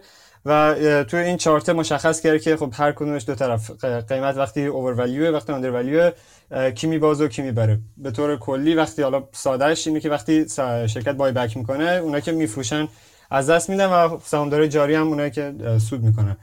اگر حالا مثال آندر اگر آندر ولیو آره تو اندر ولیو تو اندر ولیو بعد حالا برعکسم تو اوور تو یه مثلا مثال می‌زنه برای چیزش برای یکی این که یه شرکت حالا مثلا میگه فرض کنید یه شرکتی 100 دلار ارزش چیزش باشه ارزشش باشه ارزش ذاتیش باشه و هزار تا سهام منتشر کرده باشه. بعد میشه خب اه، 100 هزار دلار میشه کل ارزش شرکت. بعد این بیاد اه، 200 اه، حدود- یه قیمت بره تا 200 دلار و خب اوور ولیو بشه. بعد بیاد هزار تا شیر دیگه منتشر کنه که حالا این سوال این که منتشر کنه چون تو عالم تئوریکی دقیقا نمیگه چه جوری منتشر کنه ولی حالا بعدا جای سوالش همینه بعد میگه خب هزار تا سهام 200 دلاری منتشر کنه میشه جمعشون میفروشه میشه جمعش 300 هزار دلار و تقسیم بر چیزش کنیم. همون 2000 تا سهام که هست میشه 150 دلار. الان ارزش رفته 150 دلار و اون کسی که سهامدار جاری بوده خب 50 دلار سود کرد و کسی که 200 دلار خریده بوده که اه، 50 دلار ضرر کرده. حرفش این بود. بعد توی مثال بای بای بکش هم برعکسش میگه که فرض کنید 100 دلار باشه قیمت بیاد رو 50 دلار شرکت بیاد 500 تا از سهماشو دوباره بخره و خب چیز کنه بخره. میشه اه، 70 هزار میشه 500 تا سهم 50 دلاری بخواد بخره میشه 25 هزار دلار. 100 هزار دلار منه 25 هزار دلار که کم بشه میشه 75 هزار دلار چون که 500 تا سهمه میشه همون ارزشش 150 دلار. و چیز اونی که فروشنده بودم اینجا خب ضرر کرده.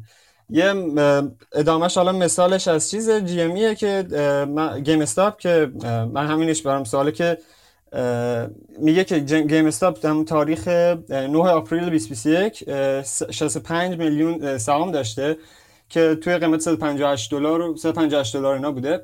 و طرفای 9 ژوئن تا 22 ژوئن اه، GameStop 5 میلیون share نوشته میفروشه خب؟ بعد به طور میگه اوریج هم 225 دلاره که خودش حالا این اینو یادم رفت بگم.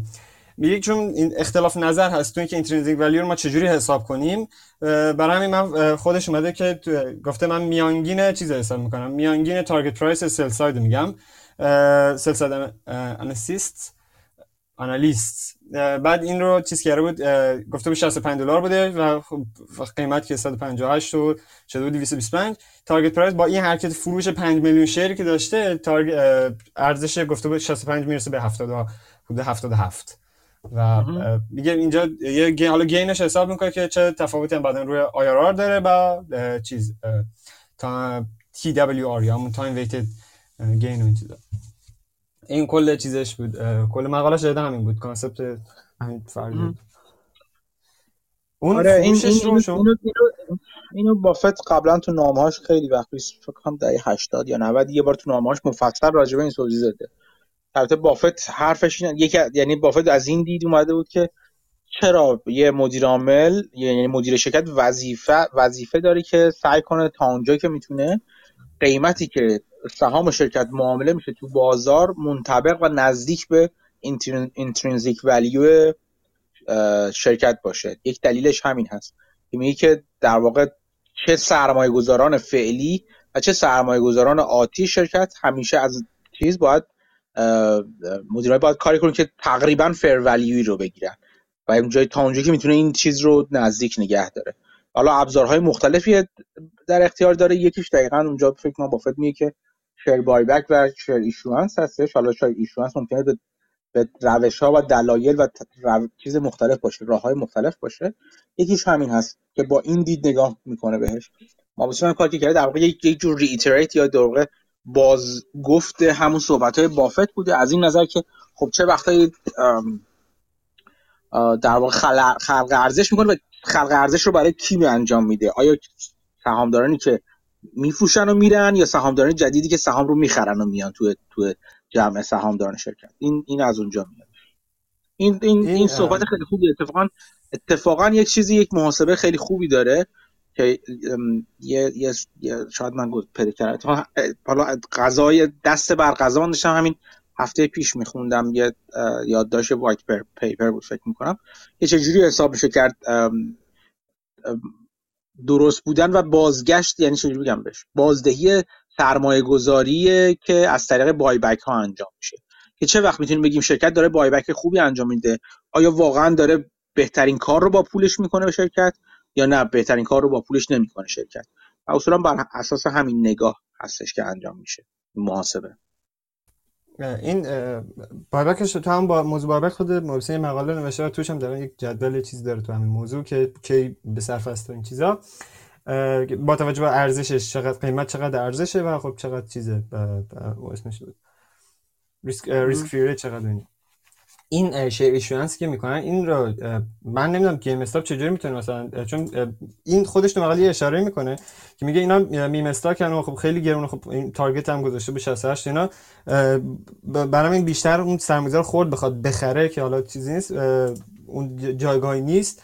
ولی بانک ها و افرادی که چیز نمی‌خرن چجوری می‌تونه مثلا یه شرکتی share مثلا 5 مثلا Game مثلا 5 میلیون بفروشه؟ خبری چیزی از این دارین؟ چجوری می‌تونه بفروشه اینجوری که اون بانک سرمایه گذاری چیز می‌ذاره دیگه. یه مقدار allocate می‌کنه. بعد مثلا چند جور offering داریم دیگه. وقتی هستش offering at the money ه at market price مثلا اگه قیمت روز مثلا 200 دلار باشه همون 200 دلار سهام میفروشه. یه وقتی هستش که اون offering زیر قیمته. مثلا یا 10 درصد زیر قیمت می‌ذاره offering رو.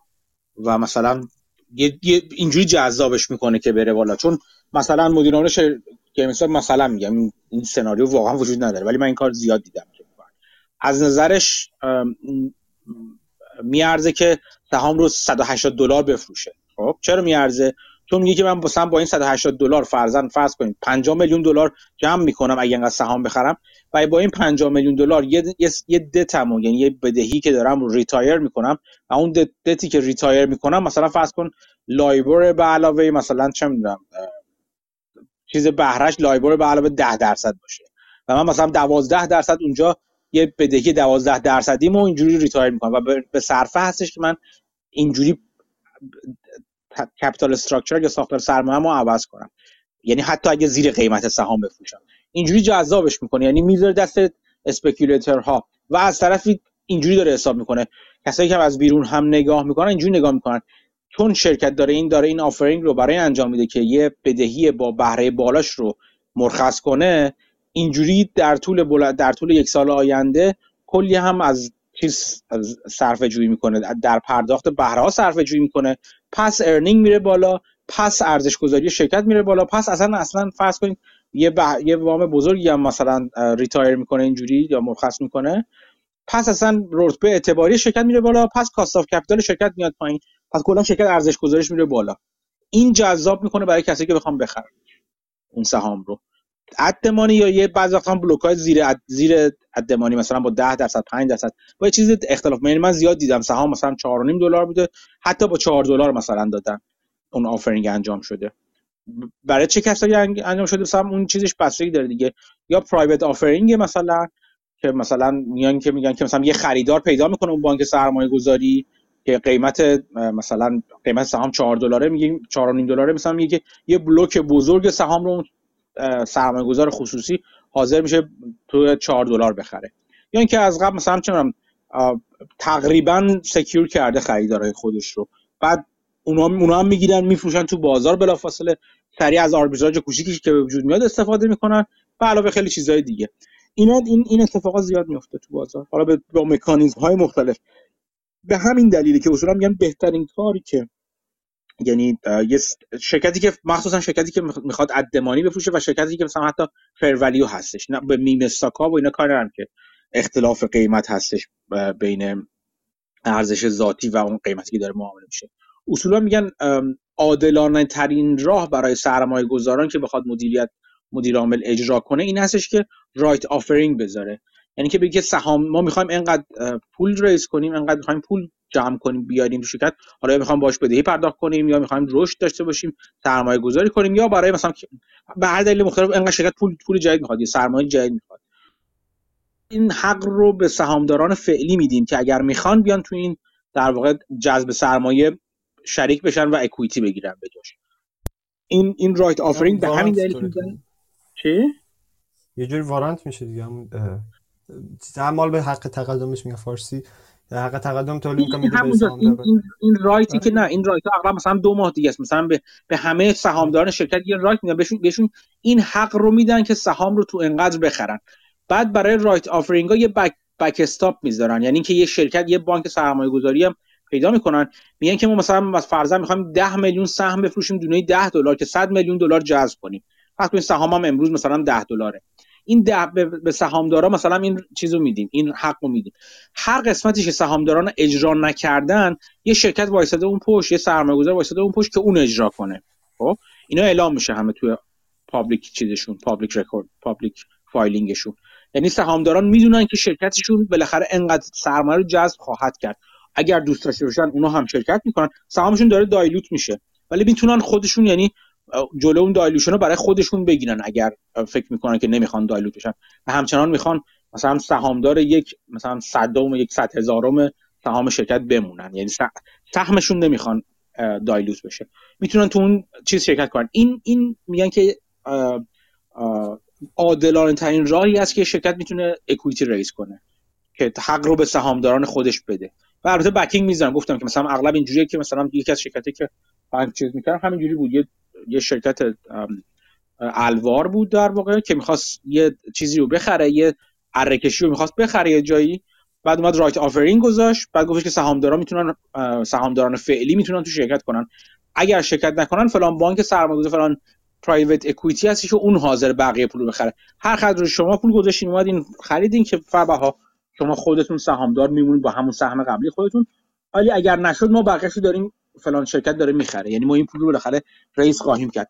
این این هنر مدیر مالی و مدیر عامل میشه که چطوری این این جذب سرمایه رو با چه مکانیزمی انجام بدن که هم عادلانه باشه هم مطمئن باشه و هم به قیمت باشه. به نفع سهامداران باشه تا اونجا که ممکن این هنر رو اونها میشه که چقدر capital allocator های خوبی باشن.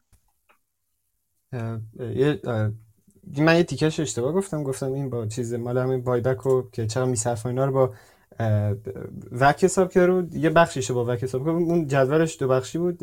یه ستونش تکس ریت بود در واقع. من من مخالف نداره من هنوز نخوندم. این نوشته جدید مابوسین رو خواهم خوند. احتمال راجع حرفم خواهم زد.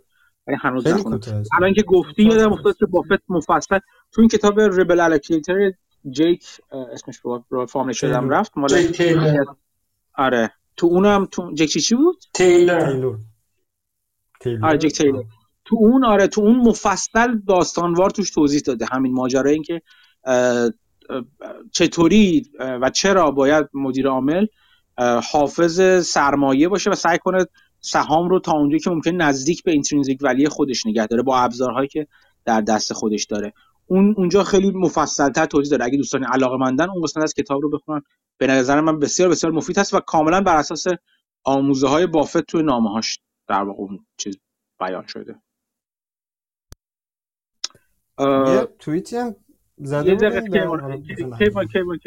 اگه راجبه این نیستش بذار حمید بذاریم بگه بعد بیاد تو راجبه این. اگه اگه راجبه همین اگه راجبه همین هستش بگو. نه نه راجبه این نیست کاملا متفاوته. OK OK. بذار پس بذار حمید بگه ما این بحث رو بریم اونورم بگیم چون اونورم تمام کنیم و برگردیم. حمید هستی صحبت کنی؟ سلام. ببخشید من فاصله داشتم با گوشی تا اومدم طول کشید. نه اشکال بگو بگو. راجب این چیزا بگو راجب این پادکست آره پادکست خیلی جالبی بود یه قسمت از پادکست د جورنال وال جورنال بود که من وقتی گوش کردم یاد حرف مسعود افتادم. داستان این بود که می‌گفت که یه سری بازی هایی توی مدارس امریکا توی های اسکول های امریکا خیلی رایج شده بین بچه ها که اینا میان توی حالا لول های مختلف. مثلا می‌تونن گروه درست کنن بچه های همون کلاس یا توی اون شهر یا توی کشور که اینا با پول مجازی در واقع ترید انجام میدن توی اون بازی. و استاک می‌خرن. حالا در انتهای اون دوره که این در واقع بازی داره انجام میشه که می‌گفت که توی رنج چند ماه معمولا. حالا یک ماه دو سه ماه شیش ماه. برنده ها حالا مثلا توی لول های بالاترش که مثلا توی لول حالا شهر یا کشور باشه حتی جایزه هایی مثل مثلا سفر با خانواده به مثلا نیویورک مثلا می‌برن. یا اینکه می‌گفت که این یه رقابتی بین خود بچه ها ایجاد می‌کنه که حالا نشون بدن که از همکلاسیاشون در واقع سرترن و می‌گفت حتی یه عده از رتبه هایی که توی این بازی کسب می‌کنن توی اپلیکیشن کالجشون استفاده می‌کنن. بعد می‌گفت که این باعث یه فرهنگ در واقع همون گمبلینگ میشه دیگه چون اینا می‌خوان هر کاری بکنن که ببرن و این پول هم خب دیگه اصطلاحا کنتور نمیندازه دیگه پول مجازیه و اینا می‌گفت که همه حتی وقت آزادشون بین کلاس ها هم هی دارن در مورد این صحبت می‌کنن که مثلا آمازون بخریم یا تسلا بخریم یا اپل بخریم که سهامش بیشتر رشد بکنه. می‌گفت که به جز این در واقع فرهنگ گمبل کردن و ریسک خیلی بیخود کردن می‌گفت که اینا فقط سراغ سهامایی میرن که توی زندگی عادیشون میبیننشون. مثلا می‌گفت نتفلیکس و تسلا و اپل و آمازون خیلی بین این بچه مدرسه یا توی این بازی ها در واقع محبوبن چون چیزایی که همه روزه باهاشون سر و کار داریم. و می‌گفت که این می‌تونه یه فرهنگ خیلی در واقع بدی و توی اینا جا بندازه که بعدا باعث بشه که با پول خودشون هم همین جوری رفتار بکنن. یاد همون مسابقه که شما انجام در واقع دارید انجام می‌دید و برگزار می‌کنید و حرفی که مسعود زد گفت که من اگه شرکت بکنم می‌تونه حالا توی اون در واقع فرهنگ سرمایه گذاریم یا پرنسیپ مثلا سرمایه گذاریم اثر بذاره چون من خودم خیلی نمی‌خوام ریسک بکنم و در واقع استانداردها و معیارهای دیگه ای دارم. توی بخش دومش میومد می‌گفت که یه, یه فردی که پولدار بوده حالا اسمشو نگفت. از این قضیه باخبر میشه و میان اینا یک club ی درست می‌کنن و اون فرده که در واقع آدم پولداری بوده میاد حدود فکر کنم گفت 150 هزار دلار یا یه عدد همینجوری در واقع donate می‌کنه به این club ی که investor club ی که اینا درست کرده بودن. و اینا می‌گفت که بچه مدرسه یا میان عضو این investor club ه میشن و دو نوع عضو داره این club ه. یک سری عضوایی که به صورت دائمی توی این در واقع حالا که مثلا هفته یه بار که دور هم جمع میشن شرکت می‌کنن و یه عده دیگه ای که در واقع به صورت حالا بعضی اوقات میان توی این club شرکت می‌کنن. می‌گفت که اینا اومدن یه کاری کردن که این بچه مدرسه یا حالا بیان با پول خودشون با ریسک کمتر با دانش بیشتر و با due diligence در واقع سرمایه گذاری بکنن. کاری که کرده بودن اومده بودن اینا رو به گروه های مختلف بر اساس علایقشون تقسیم کرده بودن تا که برن در واقع توی اون حوزه‌ای که حالا اینا علاقه داشتن. مثلا یه گروهشون گفت که اولین سرمایه گذاریشون که به نتیجه رسیده بوده توی حوزه سمی کانداکتورا یه گروهی علاقه داشتن. اینا رفتن مثلا شرکت های سمی کانداکتور رو بررسی کردن. در واقع اینا هم کسایی که اون جور در واقع اون کلابه رو حالا منیج می‌کردن اومدن بهشون گفتن مثلا چه پارامترهایی رو باید بررسی بکنید. و سه چهار تا شرکت مثلا از دسته سمی کانداکتورها انتخاب کرده بودن و روی اینا مثلا با اون رأیگیری که توی خود اون گروه انجام شده بوده سرمایه گذاری کرده بودن نمی‌دونم یه چیزی حدود فکر کنم ده هزار تا یا 15 هزار دلار مثلا سرمایه گذاری کرده بودن که در واقع می‌گفت اینجوری ما داریم سعی می‌کنیم که این فرهنگ دودلی جنس و ریسپانسیبل بودن نسبت به اون پول و گمبل نکردن و حالا بین اینا جا بندازیم که بعدا در واقع بتونه مثلا یه سرمایه گذار در واقع ریسپانسیبل تر از توشون در بیاد که حالا این در واقع نقطه مقابل اون بازیه بود که در واقع بدون هیچ گونه مسئولیتی فقط پولا رو خرج می‌کردن و و یه رقابت بیهوده بینشون شکل می‌گرفت. به نظرم جالب بود. منم توی توییترم گذاشتم. شما خودتون فکر کنم دیدید ولی این خلاصش بود. آره. مرسی. آره. آره جالب بود. چیز جالب بود. حالا تقریبا همزمانیش با هم دیگه چیز اتفاق جالبی بودش که دیده بودیم. یه،, یه نکته دیگه هم که جالب بود حالا همین فکر کنم اشاره کم و بیش کرد ولی این بود که این بچه ها بدون اینکه مجبور بشن مدل سرمایه گذاریشون خیلی عوض از اون مدل gambling و short term و high risk رفت به مدل responsible و ریسک پایین چون پول واقعی یعنی skin in game بود پول واقعی رو داشتن manage می‌کردن. آره آره. این این این هستش آره. کیوان بخواستید شما صحبتی دیگه بکنید خواستم. یه توییتی زدین نوشته بودین بازیگران خورد بازار برگشتن سر خونه اولشون. من دارم کل چیز مدن خب. توییت می‌خوام قبل از پندمیک نه خانی اومد و نه خانی رفت. این یه جدولی گذاشتین که با همین چیزه. سود مثلا بازیگر خورد چجوری این خواستم چجوری حساب کرده؟ اگه می‌دونید اینو نه؟ نمی‌دونم من. می‌تونم بگردم ببینم می‌تونم چیز بده کنم یا نه. من فقط نمودارش رو دیدم. من اگه یادم باشه این نمودار فلو بود. یعنی یه مدت زیاد پول گذاشتن الان پول کمتر دارن می‌ذارن. ولی اینکه پولی که گذاشتن هنوز اونجاست فکر کنم. آره اسمش نشه all retail flow starting from چیز. خب اگه flow باشه خب طبیعیه. موقعی که بازار پایین بوده بیشتر پول وارد کردن. بازار رفته بالا کمتر دارن پول وارد می‌کنن. حالا الان بازار بیاد پایین دوباره بیشتر. یعنی اگه اینجوری حساب بکنیم. حالا البته بعضیش چون بازار می‌رفته بالا پول وارد کردن ولی اینجوری حساب بکنیم لزوما خارج نشدن این retail investor مثلا من خود من دو سال پیش وارد بازار شدم تقریبا. یه بخشی از پولمو گذاشتم. سرعت پول گذاشتنم کمتر شده چون بخش saving هم که cash بوده رو وارد کردم دیگه. اون saving خب level ش خیلی اومده پایینتر و تو پورتفولیومه. ولی یعنی به همون سرعت پول اضافه نمی‌کنم ولی معنیش نیست که از بازارم بیرون رفتم. نه این تو چیز چیزی که عنوان عنوان نمودار هستش estimated P&L بودش. for retail که چجوری estimate کرده رو آره اینو که چجوری estimate کرده رو باید برم من ببینم تو مورگان استنلی گفته چجوری estimate کرده یا نه. چون از مورگان استنلی نمیداره یه مقاله تو همون مقاله who's on the other side مال چیز ما یه چیز این شکلی داشت که در مورد چیز حساب کرده بودن. در مورد فکر تایوان بود فکر کنم که تفاوت مال چیز حالا اون یه تفاوت مال سرمایه خور... سرمایه گذاران خورد رو با اون نهادهای مالی حساب کرده که گفته بود این چیز بهش میگن.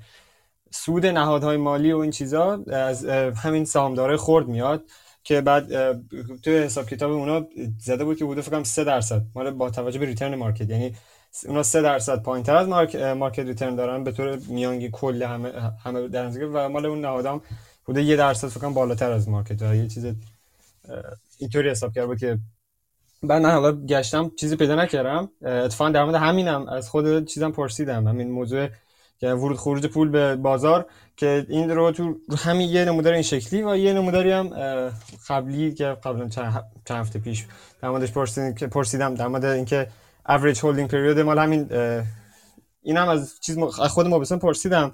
جوابی گفت چیزی ندارم برای گفتن. و جوابی ندارم. میگن که کی وان افتادی به جون مابوسین آره خوب جواب میده. این چیز سریع جواب میده. آره. خب. من یه update در مورد کمپانی چوب بدم کاغذ سازی که راجبش حرف زده بودم که poison pill گذاشته بودن. این میتینگشون انجام شد این quarter شون و خیلی asset شون رو چیز نکردن write off نکردن اون asset روسیه‌شون چون می‌خوان که بفروشنش و هنوز چیز منفی وارد نشد. راجع به takeover اصلا حرفی نزدن تو کنفرانسشون و این poison pill و اینها به طور کلی. و target درآمدی هم که داشتن رو حفظ کردن و گفتن بدون اون روسی هم به همون target می‌رسیم. جالبه من چند روز پیش ایمیل دریافت کردم که کاغذ کم داریم پرینت واجب نداریم پرینت نکنین. یعنی این shortage کاغذ تو اروپا ظاهرا هست و سهامه از اون موقع تلف کنن یه 20 درصد بالاتر رفته از موقعی که من فروختم. خب. خب جالب بشه یه توییتی چیز زد همین اسمش چی بود؟ مایکل بری زده بود در مورد آمازون و چیز ترنوور اینا که بعد خیلی توییت چیز مفهوم. خیلی واضح نبود. که مسعود گفته بود منظورش اینه که هنوز چیز هنوز ریزش ادامه داره اینا. این نظر شما چیز عین همین یا چیز متفاوتیه؟ چون خیلی من درک یعنی نظر من راجع به تفسیر همین حرفی که زده بود. چون اومده آمازون مثلا کرده بود با چیز 2009 با الان که بیشتر چرخ مثلا سهامش گشته یا الان کم کمتر گشته. من من چیزی که بزنم می‌رسه خب مال چه سرمایه گذاران پسیو و این پسیو اینوستر ایندکس اینوستر اینا بیشتر خب اینا به صورت خودکار نگه میداره و این باعث میشه که بیارش بالا. یکیش اینه به طور چیز زمینی این آمار رو بیارن بالا. بعد شرکت هم از اون تاریخی که خب کوچیک بود الان به چرا با ترنور کم می‌کنه قاعدتا با ترنور کم کنه چرا بیاره بالا. پس پس این باشه بعد بیارش بالا دیگه. یعنی ترنور رو. کم کنه آره ترنور من دارم بر... من چون برعکس ترنور نگاه می‌کردم. آره من آره چیز اون داره اون آره. اون داره میگه ترنور رفته بالا. ترنورش بالاست اینا. زیادی لیکویدن این سهام. الان اینا برعکس یعنی زیادی لیکویدن. من چیز وقتی turnover بره بالا یعنی زیادی liquid ه دیگه. یعنی زیاد داره معامله آها من فکر کردم نوشته بود turnover میاد پایین. آه okay. اومده پایین. مرسی. مایکل بری که می‌گفت سهام چندین بار دست به دست میشه. ولی اینکه آره. index ها زیاد خریدن به این argument تو کمک نمی‌کنه. خلافش عمل می‌کنه. دقیقا خلافش عمل آره. اونا اونا یه جورایی چیزن دیگه نگه میدن می‌خرن نگه میدارن آره ولی بهش فرکانس فرکانس اون بخشی که مونده فرکانس trade ش ممکنه بره بالا.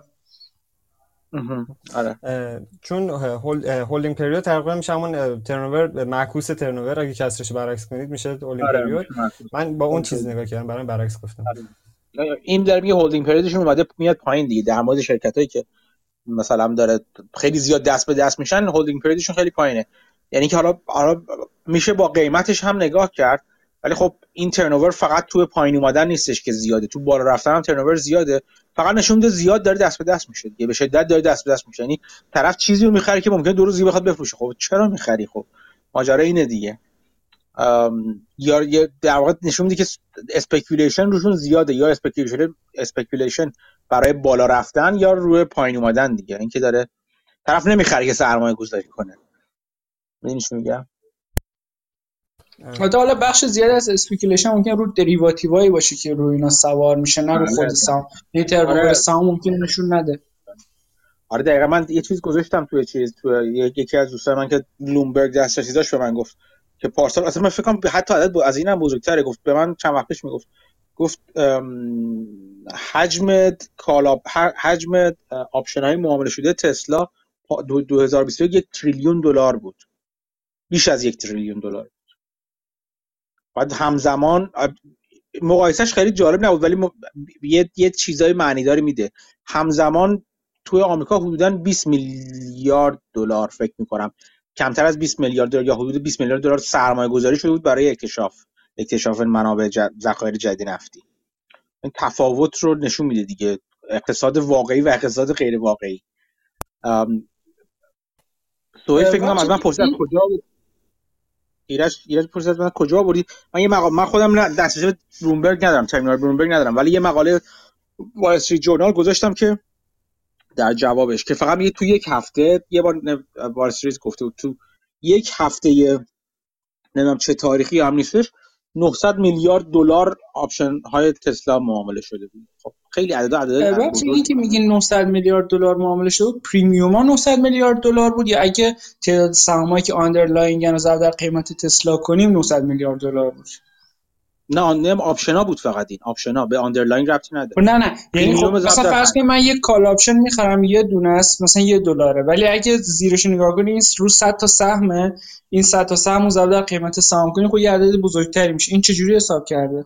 premium ها premium ها رو ضرب در تعداد contract ها ضرب در 100 اوه اوه پس اگه خود سهام حساب بکنین که یه ضرب در 100 بعد بکنین که 100 تریلیون دلار جابجا شده خود سهام خب ما که خیلی وقت خود سهام ماسه معامله نمیشه فقط derivative شون داره معامله میشه. نه می‌دونم. یعنی ولی این derivative ا در اصل قرارداد رو معامله که ارزش اون معامله زیری خیلی بیشتره. نه لزوما نه. اتفاقا در مورد تسلا این چیز مقاله وارسی که گذاشتم در مورد خود تسلا اینجوری نیست مثلا. تسلا جو پر معامله ترین است دیگه اینجوری هستش که خود دریوتیواشون فقط چون اسپیکولیشنن و اسپیکولیشن فقط یعنی فقط کنه قسمت بزرگی از اسپیکولیشن توسط بازیگر خوردی انجام میشه که به شدت اهرم می‌کنن. خود سهام ممکنه انقدر معامله نشه ولی اون ولی دریوتیواشون و آپشنشون زیادتر معامله بشه. می‌دونم کلا نکته من این بود که شما اگه یه کال داشته باشین مثلا یه دلار قیمتش باشه یه اینه که ببین معامله که انجام شد ارزشش یک دلار بود. یه اینه که بگین این یک کال 100 تا سهمه و اون 100 تا سهم هر سهمی فرض 200 دلاره میشه 20000 دلار. یعنی شما یه من می‌تونم ادعا کنم این معامله یک دلار جابجا شد یک دیگه می‌تونه ادعا کنه این معامله 20000 دلار بود. جفتون ممکن درست بگیم. نه خب نمیشه معامله نمی‌تونی با underlying چیز کنی. نمی‌تونی با underlying بسنجی. خودت البته تو چیز وال صراحتا به premium option ها اشاره کرده که این اعداد مال premium option ها هستن. ولی خب اگه من تو یه معامله معامله روی call option انجام بدیم نمی‌تونیم ادعا کنیم ما سهام معامله کردیم که. آره ادعا نمی کنم که سهام معامله شه ولی ادعا می‌کنم معادل اینه که مثلا فرض کنید آره، مثلا شما مثلا 100 دلار میدین معادل اینه که مثلا یه میلیون دلار آپشن خرید یه میلیون دلار سهام خرید. اگه این بره این دمانی مثلا ارزشی که به شما میرسونه انگار یه میلیون دلار مثلا سهام خریده بودین. آره آره. میشه اینجوری اینجوری گفت. ولی ولی اتفاقا من, این آمار رو این آمار رو ندارم. ولی میشه بررسی کرد. چون حجم معاملات روز روزانه رو جدا از بلومبرگ فکر می‌کنم سایت Barchart هم می‌ذاره اینا رو. اگر پول عضویت داده باشیم تا یه حدی میشه میشه یه چیزایشو رو نگاه که اطلاعاتی ازش گرفت. تا یه حدی هم میشه در که حجم معاملات انجام شده انجام شده نه حجم باز. حجم معاملات انجام شده انتهای روز رو در در premium های هر call option فکر می‌کنم اصولا میشه در مورد چیزی مثل تسلا حد زد که احتمالا اصولا میزان یعنی حجم دلاری معاملات انجام premium های دست به دست. premium های معامله شده روی out of the money strike ها خیلی بیشتر هستش تا مثلا at the money یا in the money چون اصولا برای چیز استفاده می‌کنن دیگه. برای speculation استفاده می‌کنن دیگه. یه نفر یه ایراد درستی یه جا گرفته بود که این به گرفته بود. نه به من به کسی دیگه. اینا این عددا وقتی حرف می‌زنیم لزوما معادل این نیستن که یک پولی هزینه سرمایه گذاری شده مثلا یک تریلیون دلار. چون دست به دست شدن و این حرفا چندین بار ممکن دست بشه اینا همه حرفای درست حرفای درستیه.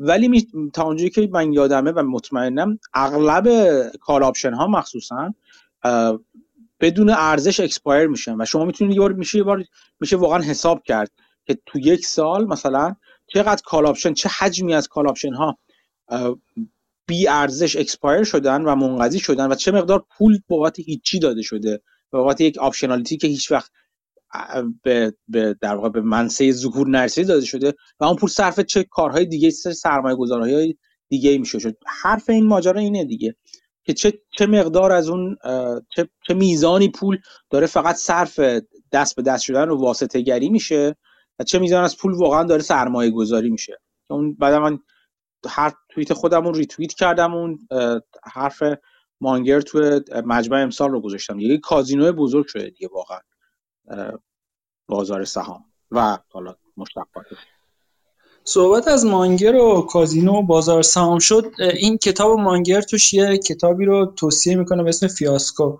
که توضیح میده که مثلا راجع به دریواتی و اینا می‌خواین بدونین چه خبره اون کتاب رو بخونین. من تا اون کتاب رو نخونده بودم میفهمیدم ها خب اهرام می‌کنن می‌تونه ریسک رو ببره بالا. ولی درک نمی‌کردم دقیقا که چرا چارلی مانگر و وارن بافت میگن weapon of mass destruction به ها میگن و چرا میگن که حتی خود اونایی که معامله می‌کنن نمی‌فهمن که این چیه. این کتاب رو که خوندم خیلی خوب بود. یه تریدری بود که تو کردیت سوئیس فرست بوستون بود. بعد اومده بود تو مورگان استنلی و این تریدا و این کارهایی که می‌کردن رو توضیح می‌داد. اصلا آدم وحشت می‌کنه. خوندی پس کتاب فیاسکو رو تو؟ فصل آخرش هم یه در 20 صفحه مونده. تقریبا آره. و کارهایی که می‌کنن خیلی عجیب غریب بود. یعنی دیلای عجیب غریب می‌دادن. با قول خودش این یارو تریدر دو, دو تا کتگوری می‌گفت آدمایی که این derivative رو میخریدن. اینا derivative هاشون رو bond بود این آدمی که توضیح تو بخش fixed income بود. derivative بعد می‌گفت یا اینایی که دارن می‌خرن یا cheater ن یا widow orphan ن. cheater ها اونایی که قانون دستشون رو بسته. مثلا نمی‌تونن از یه حدی بیشتر لورج داشته باشن روی یا یه سری چیزای خاص بخرن. مثلا فرض شما یه مثلا pension fund دارین می‌خواین روی currency speculate بکنین. قانون نمی‌ذاره. ولی شما این derivative رو می‌خرین حداقل اون موقع قانونش اینجوری که اینا off balance sheet ن و عملا هر چقدر می‌خواین لورج می‌کنین و speculate می‌کنین اینا میشن اون گروه cheater ا به قول یه گروهی هستن widow orphan ن اینا میان می‌خرن بدون که بفهمن اصلا اون derivative چیه. و خب بدبخت میشن خیلیاشون نمونهش تو Orange County اتفاق افتاد تو سال 1990 چهار فکر کنم. تو سال 1995 یه trader ی مثلا نمونه cheater اس speculate کرد توی سنگاپور توی branch ی از یه بانک انگلیسی به اسم بین Baring همچی چیزی. برایان همچی چیزی. یادم نیست دقیقا اسمشو. و اون بانک اصلا ورشکست شد بخاطر این, این trader ه. مثالاشو می‌زد که دقیقا deal ا چی بود incentive ا چی بود. اونایی که نمیفهمیدن اونایی که میفهمیدن پیچیدگیاشو توضیح می‌داد. خیلی جالب بود. یعنی آدم واقعا پی می‌برد که چرا چارلی مانگر و وارن بافت این حرفو می‌زنن میگن weapon of mass destruction چه جالب. من نخوندم فهم در FIASCO ولی یادمه که مانگر معرفی کرده بودش.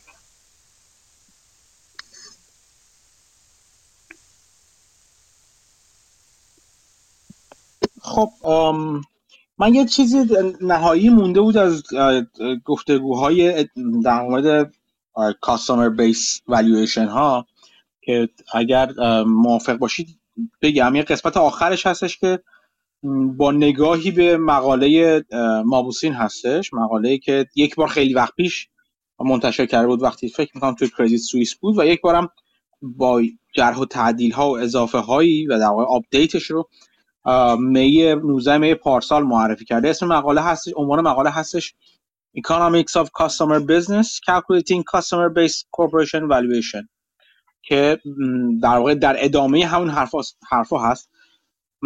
هرچی من می‌خوام بگم تو این چند دقیقه آینده راجب یعنی با نگاهی به این هست اصلا جایگزین اون چیزی که مابوسین نوشته نخواهد شد.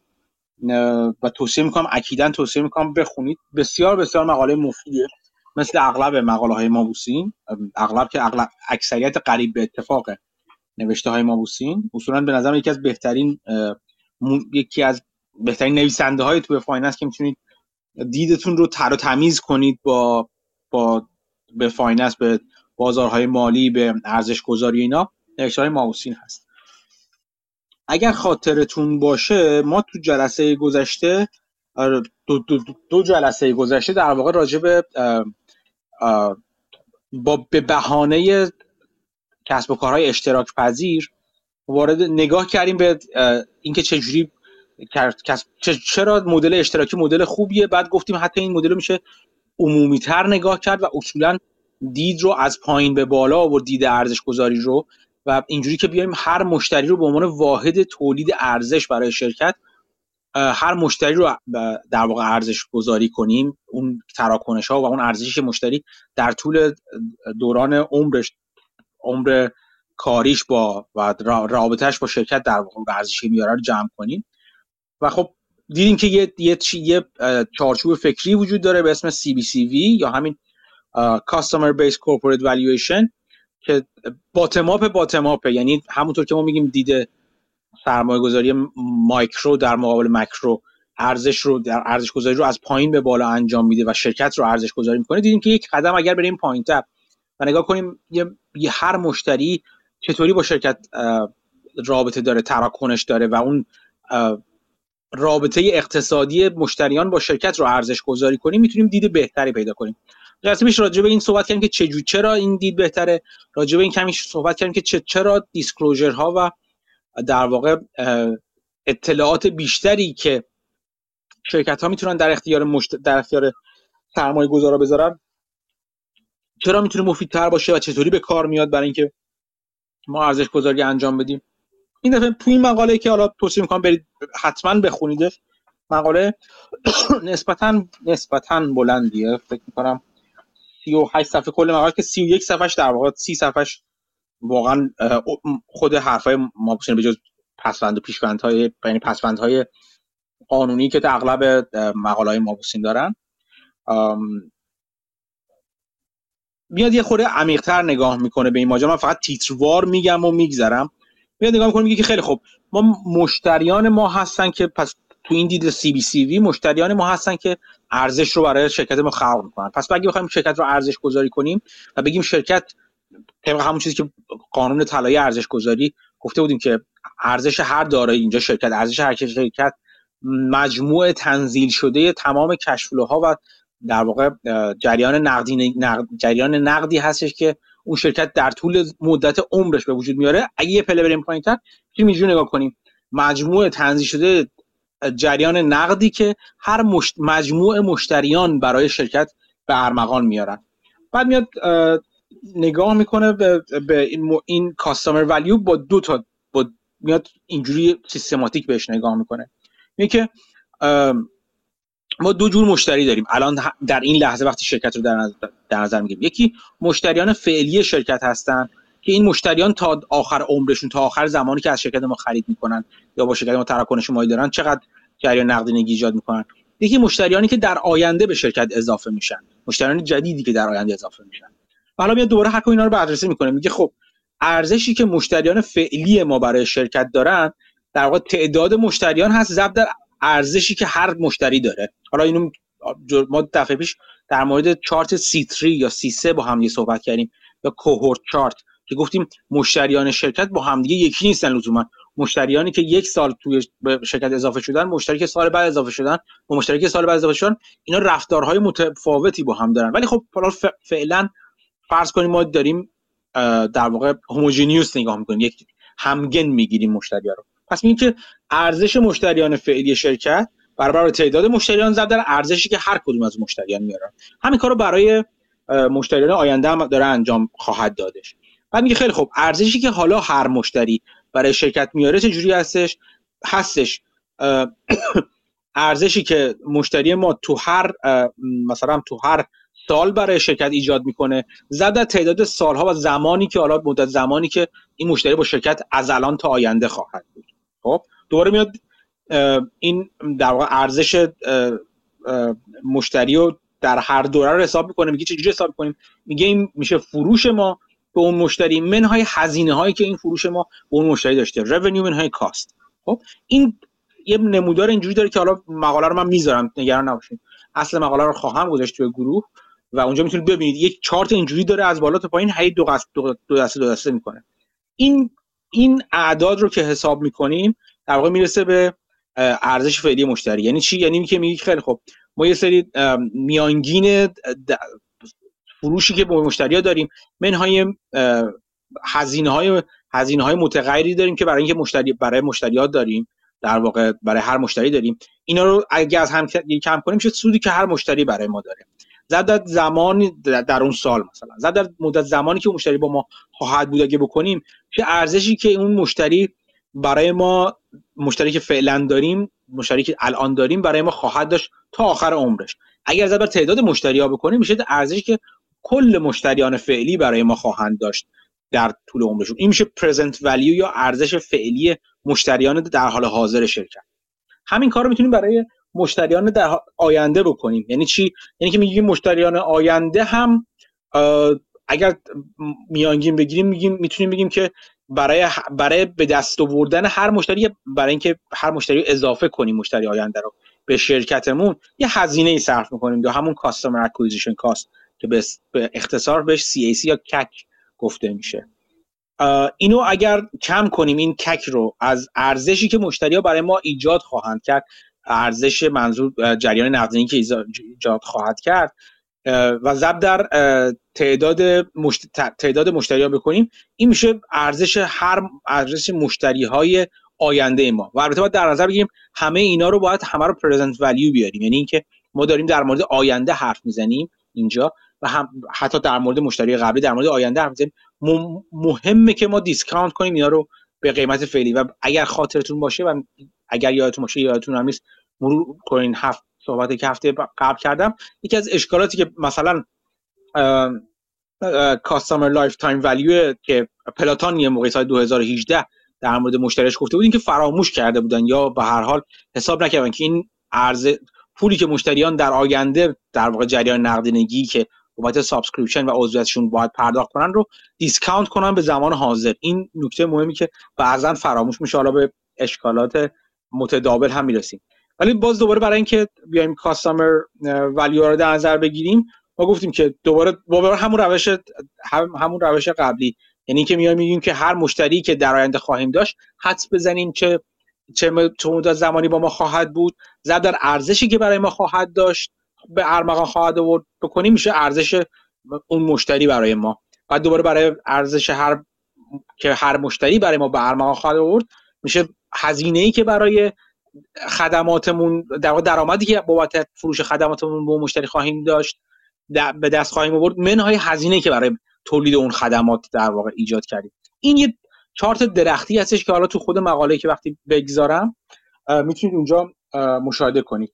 ولی خب یک همچین دید مکانی در مکانیکی یا یک مکانیزم فکری اینجوری چارچوب فکری اینجوری رو ماوسی معرفی می‌کنه برای اینکه چجوری ما اون کاستمر بیس والویشن رو باید بر اساسش انجام بدیم. همینجا ما دیدیم یه چیزایی برای ما خیلی مهم بود تو همین صحبت هایی که کردیم. اینکه ما بدونیم که مشتری ما از کجا میان. چند تا مشتری الان داریم چند تا مشتری خواهیم داشت. اینکه بفهمیم که چجوری چه چه پترن اکوزیشنی خواهیم داشت. درسته؟ چون ما باید بفهمیم که این مشتری که در آینده به دست خواهیم آوردشون آیا هر سال به صورت یک نواخت به دست این مشتری جدید اضافه خواهند شد؟ آیا اول یهو زیاده بعد کم کم کم میشن این تعداد مشتری ها و اینکه چقدر میمونن این مشتری ها این یه اشاره هفته پیش هم به اینا کردیم. اینکه رفتار رفتارشناسی مشتری ها خیلی مهم میشه تو هر کسب و کار. اینکه چند سال با ما میمونن؟ آیا یک سال دو سال؟ چه مدت زمان با ما تراکنش دارن؟ یه قدم اگه برگردیم عقب در واقع مبسن اینجوری میاد میگه که میگه مدل سازی ما برای در اساس سه مبنا سه سه سه سه پای سه سه ستون اصلی داره باید داشته باشه مدل سازی کاستمر بیس والویشن ما. یکی بر اساس مشتریان که همینایی که گفتیم چطوری مشتریان رو در واقع چند تا مشتری خواهیم داشت به صورت بالقوه. چجوری مشتریان رو به دست خواهیم آورد؟ با چه سرعتی این مشتری اضافه میشن به سیستم؟ و هر کدوم چقدر عمر خواهند کرد؟ اگر اینجوری اسمشو بذاریم. نه اینکه زنده میمونن بلکه چقدر عمر با ما خواهند کرد. بعد ستون بعدی میشه که اینکه خب درآمدهای ما چه, چه مدلی خواهد داشت؟ و رشد درآمدی ما چه مدلی خواهد داشت؟ به قول, به قول معروف اگر اون مشتری ها که حالا فهمیدیم چه جوری به دست میان. فهمیدیم چه, چه با چه سرعتی به سیستم ما اضافه میشن. و فهمیدیم مدل کردیم که چطوری رفت چطوری در واقع چقدر با ما تو سیستم میمونن چجوری خرید خواهند کرد. آیا خریدشون ثابت خواهد بود؟ آیا خریدشون افزایش پیدا خواهد کرد در طول زمان؟ آیا کاهش پیدا خواهد کرد؟ و بعد مورد بعدی کاست ما هست ستون سوم این سپایه ارزش گذاری ما هزینه ها خواهند بود. اینکه ما برای به دست آوردن هر مشتری چقدر هزینه باید بکنیم و به جز اون که چقدر آپریشن لورج مثلا داریم. به این معنی که آیا مشتری همون که هزینه به ازای هر مشتری ما و افزایش مشتری ما افزایش پیدا خواهند کرد کاهش پیدا خواهند کرد. چه جوری این operating leverage ما چجوری عمل می‌کنه؟ و این این سه تا ستون هست. بعد میاد به, به در واقع هر کدوم از این سه ستون رو میاد بررسی می‌کنه. مثلا حالا چند تا مثال بزنم از نوع نگاهی که داره مابوسین باز شما رو ارجاع میدم به خوندن خود مقاله که بسیار مقاله خوانایی هست البته. مثلا در مورد اینکه تعداد مشتری ما چقدر خواهد بود. میاد میاد خیلی خوب توضیح میده که خیلی از این مخصوصا مخصوصا کسب و کارهای مشترک محور رو اگه در نظر بگیریم یا subscription base customer در نظر بگیریم اصولا از TAM صحبت می‌کنن یا total addressable market حرف می‌زنن. و این خب میاد میگه که شناختن این TAM خیلی مهم است. اینکه مشتریان بالقوه ما در آینده چقدر هستن چقدر خواهند بود؟ آیا این مشتریان بالقوه تعدادشون رشد خواهد کرد در طول زمان؟ آیا بازار ما بازار رو به بزرگ شدنی خواهد بود؟ اصولا کل این بازار مثلا فرض کنید چند سال قبل رو در نظر بگیرید که تلویزیون های کابلی بیشتر بودن خیلی بیشتر حضور داشتن. بعد کم کم مثلا مدل کسب و کاری مثل نتفلیکس مثلا اون اون ابتدای کار نتفلیکس چجوری باید نگاه می‌کرد به بازار آینده خودش؟ آیا به این نگاه می‌کرد که مثلا من می‌خوام سهم سهم بازار خودم رو از تلویزیون های کابلی بگیرم؟ یه مقدار آیا همین خواهد بود؟ یعنی من در بهترین شاید می‌تونم مشتریان همه رو از دستشون در بیارم و این توتال ادرس مارکت من خواهد بود؟ یا نه؟ آیا مشتریان دیگه وجود دارن که الان اگه تلویزیون کابلی تو آمریکا مثلا داره کار می‌کنه مثلا توی آسیا حالا من با این سیستم جدیدم می‌تونم مشتریان جدیدی اصلا ورای بازار ادرسبل یا تم فعلی داشته باشم اصطلاحا تو کشورهای دیگه. یا اصولا این بازار چجوری رشد خواهد کرد؟ آیا فقط رشد بازار هم نوا و هم جهت و هم هم هم نرخ خواهد بود مثلا با رشد جمعیت آیا؟ یا نه مثلا اگر تو نسل مثلا آدم های مثلا سی چهل سال فرزن باز تلویزیون تلویزیون های کابلی علاق یه درصدشون علاقه من دارن نسل آینده که میلینیال ها مثلا باشن اونا مثلا درصد بیشترشون حاضرن بابت خدماتی و مثل خدمات نتفلیکس پول بدن. چون مثلا دا نسل اینترنت هستن و فلان و بیستان. یعنی می‌خوام بگم نگاه کردن به تم خیلی مهم هست. دومین نکته که مهم هستش اون اگه یادتون باشه اون پترن و اون الگویی هستش که ما برای جذب مشتری خواهیم داشت.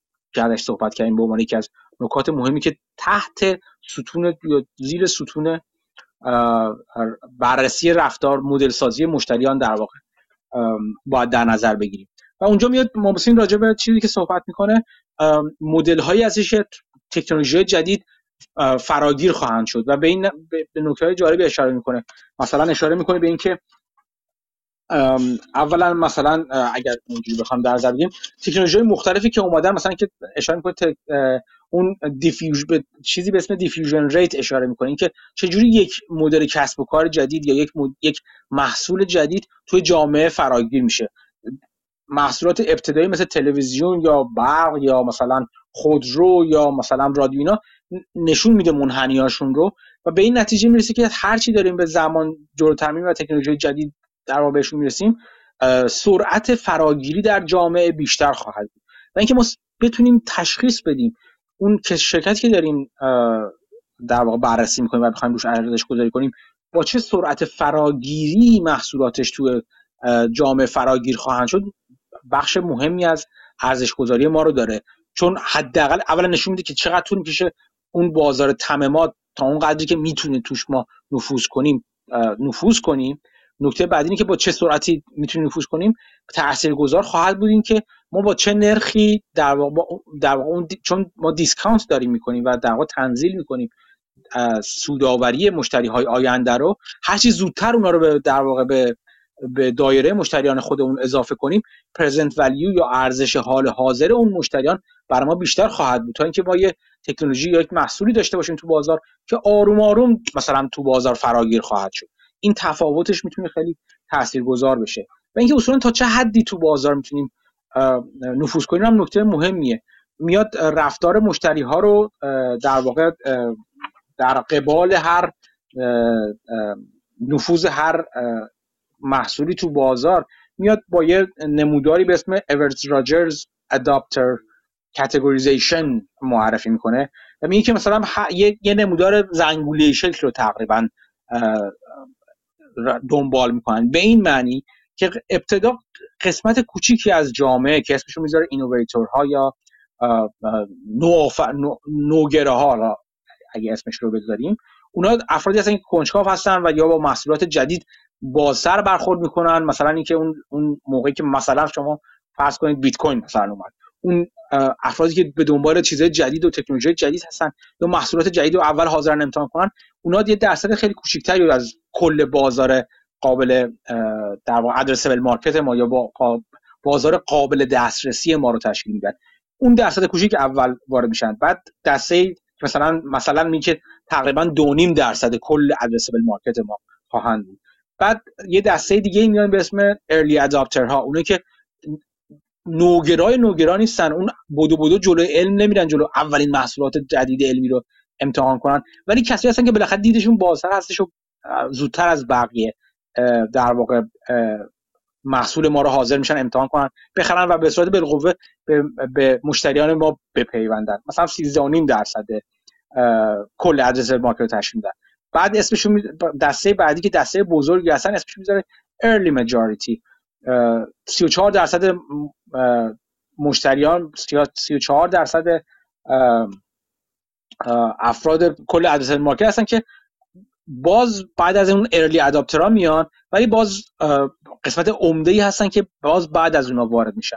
بعد دسته بعدی دوباره 34 درصد معادلش هستش که late majority اسمش می‌ذاره. اون اکثریتی که میپیوندن ولی دیرتر میپیوندن. و مثلا 16 درصد نهایی که بهش میگه laggards و اونایی که با تاخیر می‌تونن بپیوندن. نکته مهم اینه که بعدا حالا باش دقت کنیم اینه که هزینه ای که اون CAC ما یا customer acquisition cost ی که در واقع مشتریان ما ما باید بپردازیم در واقع هزینه کنیم تا مشتریان ما به این اکوسیستم ما اضافه بشن اینا با همدیگه متفاوتن. اون اینوویتورهای اولیه بدون با کمترین هزینه همین که بهشون بگیم فلان محصول اومده اونا بودو بودو میان تو. هیچ هزینه عملا لازم نیست بکنیم. در مقابل در اون اکستریم مقابلش اون لگرت ها یا اون کسایی که با تاخیر با تاخیر نه تنها تاخیر بلکه مقاومت دارن برای اینکه وارد این محصول ما رو امتحان کنن یا به جمع مشتریان ما بپیوندن اصولا احتمالا باید هزینه بیشتری رو داشته باشن. customer acquisition cost بالاتری رو حتما خواهند داشت. و باید ببینیم آیا اصلا میصرفه که ما همه addressable market مون رو با همین دید در واقع نگاه کنیم. میصرفه که بخوایم رو همشون سرمایه گذاری کنیم که بدیهتا نمیصرفه. این این که ما فعالیت ها و سرمایه گذاری های مربوط marketing خودمون رو چطوری در واقع متمرکز کنیم چجوری سرمایه گذاری کنیم که بالاترین IRR یا rate of return رو برای ما داشته باشه این این در واقع هنر بخش marketing هست که باید همواره بسنجیم که آیا شرکت ما داره درست این کار رو انجام میده یا نه؟ آیا یه زمانی ممکنه برسه که اون customer lifetime value ما که در واقع تمام ارزش تنزیل شده ارزشی که مشتری برای ما خواهد داشت از cost of customer acquisition cost یا هزینه که برای اضافه کردن اون مشتری به کسب و کارمون خواهیم داشت بیشتر بشه در صورت نمیصرفه یعنی بیشتر باشه که میصرفه. یه وقتی میشه که اون cost ه بالاتر از اون ارزشی میشه که ما تو کل زمان اون مشتری می‌تونه برای ما داشته باشه و اون مشتری برای ما نمیارزه. اینجوری میشه میشه تعیین کرد که آیا اون marketing investment شرکت ما داره ارزش رو از بین می‌بره یا واقعا ارزش آفرینی می‌کنه؟ و جدا از اینکه ارزش آفرینی می‌کنه آیا ارزش آفرینیش با cost of capital ما هم می‌خونه یا نمی‌خونه؟ اینم باید همیشه در نظر گرفت. چون هر سرمایه گذاری اگر از cost of capital اون بازدهیش بیشتر نباشه عملا داره ارزش رو از بین می‌بره. و خب این نکاتی است که خیلی خوب تو مقاله توضیح میده و باز توصیه می‌کنم که حتما بخونید. یه اشاره هم می‌کنه به اینکه خب ما چجوری بفهمیم که محصولی که حالا شرکت ما خواهد داشت با چه سرعتی تو بازار adopt میشه؟ یا چه با چه سرعتی تو بازار پذیرفته میشه تو توسط مشتریان؟ میاد یه چند تا مدل رو بررسی می‌کنه و میاد میگه مثلا ضریب اینویشن وجود داره و ضریب imitation وجود داره و یه, یه در واقع منح... یک مدل سازی اینجوری در نظر می‌گیره چیزی که من می‌خوام ازش اینجا برای شما تو تصویری که برای شما بمونه این هستش. ببینید رفتار مشتری ها اون اون منحنی هایی که fit می‌کنه به رفتار مشتری ها خیلی مستقیم میاد توی مدل سازی اون مدل سازی های ما برای شرکت ها که در واقع اون customer lifetime value CLV مشتری های ما رو بخوایم از توش در بیاریم. تنزیل شدهشون رو. تو میزان تنزیلش مهمه.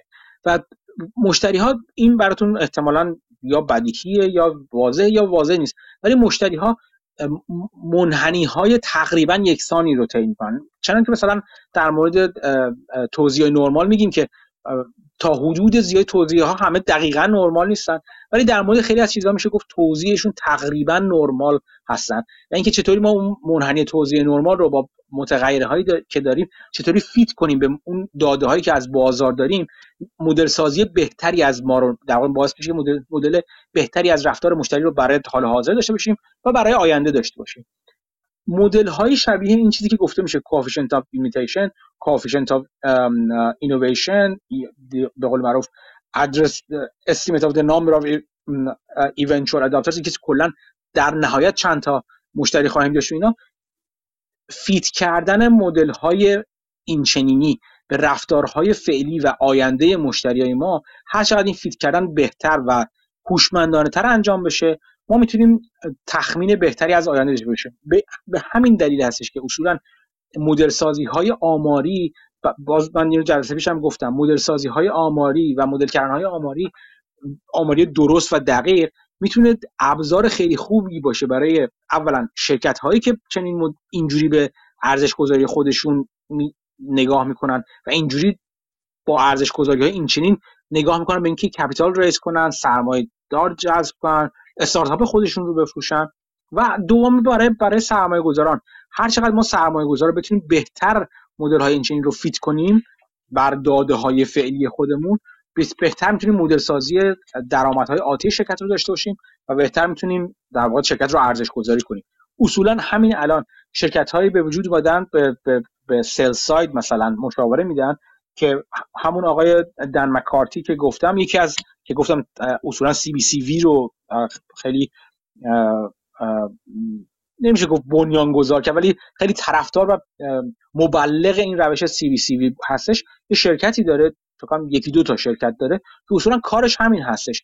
هم به به هج ها و غیره و غیره مشاوره میده. از اینکه چجوری ارزش گذاری کنه شرکت های subscription base رو و همین که به استارتاپ ها و اینا مشاوره میده. چطوری خودشون رو ارزش گذاری کنن و چطوری اون ارزش گذاری خودشون رو به سرمایه گذاران احتمالی و بالقوه بقبولونن برای اینکه جذب سرمایه کنن. این خودش مدل خیلی خوبی رو می‌تونه در اختیار شما قبل شاید بخواید کسب و کاری شبیه این رو بر اساس مدل سازی شبیه این بنیان گذاری کنید و مشاوره بدین به هر دو طرف ماجرا چه سرمایه گذاران چه استارتاپ ها و در واقع کسب و کارها. از این بخش که بگذریم. گفت همه رو پس تاکید روی این بودش که چه پترن اکوزیشنی داره ما. در مورد اینکه چقدر مشتری ها با ما میمونن بعد نیست اشاره کنم.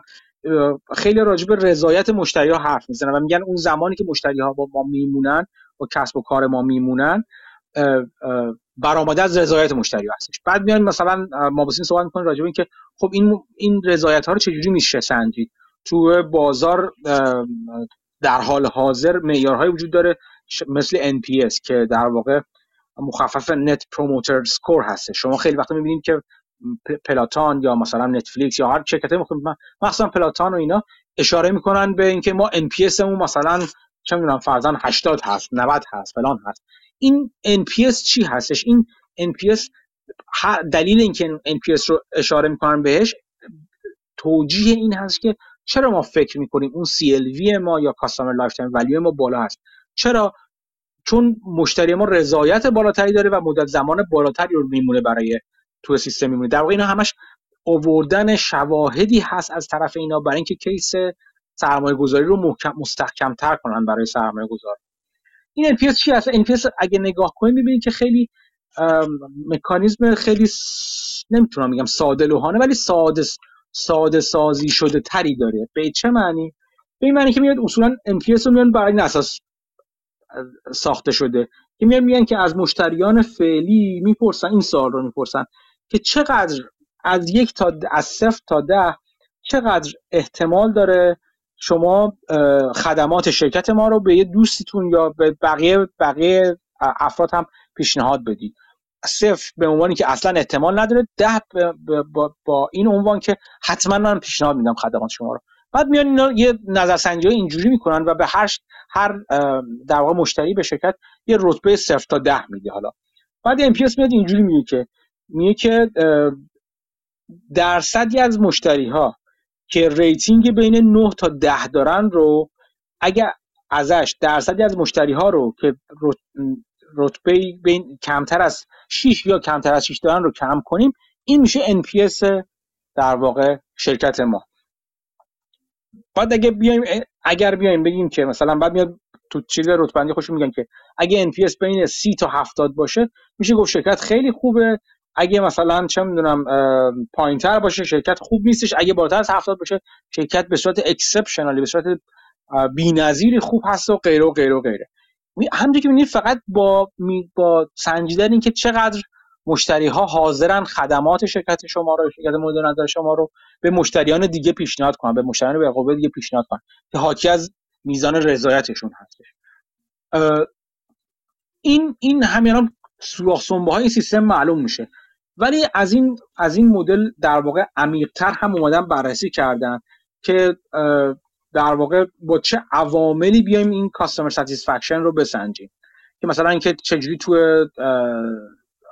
فرزن سرویس کالامون شرکت ما خدمات میده. چه چه trend ی رو دنبال می‌کنه میزان استفاده از مشتری؟ و اینجوری میان خلاصه با یه سری metric دیگه با یه سری عوامل فاکتورهای دیگه ای میسنجن میزان رضایت مشتری ها رو میسنجن رفتار مشتری ها رو میسنجن و حالا چیز چیز مختلف رو میسنجن. که چقدر marketing ما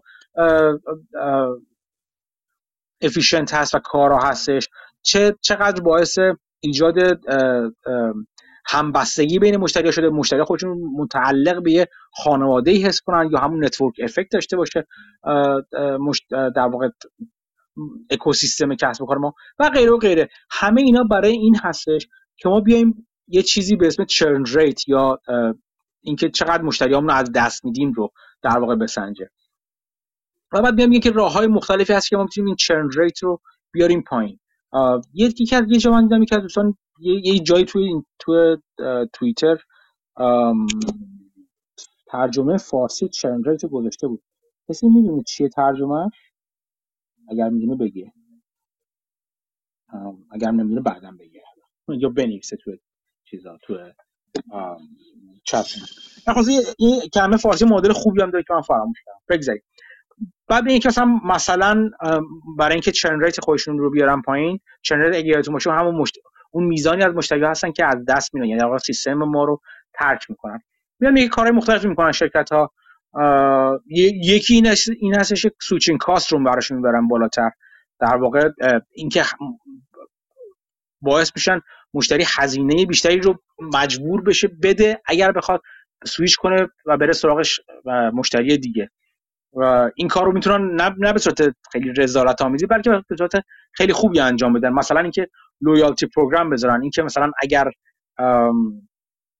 فرضا شما انقدر سال با با انقدر تو خرید از ما انجام میدین انقدر یه سری تخفیفات دیگه در آینده براتون نظر می‌گیریم اگر انقدر سال با ما هستین این سری خدمات دیگه باشون برای شما ایجاد میکن برای به شما میدیم. یه کار دیگه این هست که میان bundling یا سبد سبد سازی کردن برای یک دسته کرد یک دسته کردن خدمات مختلف برای مشتریات. مثلا میگن که ما نه تنها به شما اینترنت میدیم بلکه به شما خدمات مثلا موبایل موبایلتون رو هم ما تامین می‌کنیم تلویزیونتون رو هم خدمات کابلی و تلویزیونتون هم ما تامین می‌کنیم. کار دیگه این است که بیایم social connectivity ایجاد می‌کنن. بین مشتری ها مثلا یه گفتم جلسه پیش صحبت کردیم راجع به این ماجرا. که یه باعث میشن که کار مشتری های مشتری هایی که از خدماتش این شکل استفاده می‌کنن با هم یک یک نزدیکی احساس کنن مثلا اینکه یک community ایجاد می‌کنن بین کسایی که مثلا از خدمات لاغری شرکت یا خدمات نرمش و لاغری و مثلا محصولات سلامتی شرکت استفاده می‌کنن. همه اینا باعث میشه که ما یک کار کنیم که چرن ریت شرکت ما بیاد پایین.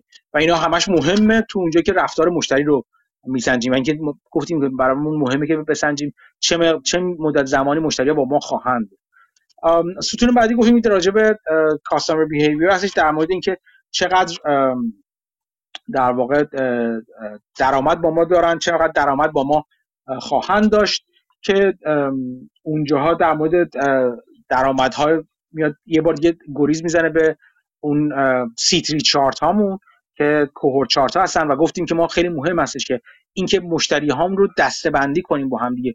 به صورت کوهورت های مختلف مثلا کوهورت های زمانی که مشتریانی که از این سال تا این سال به ما اضافه شدن یا مشتری که در این سال به ما اضافه شدن رفتار تقریبا مشابهی با هم نشون میدن.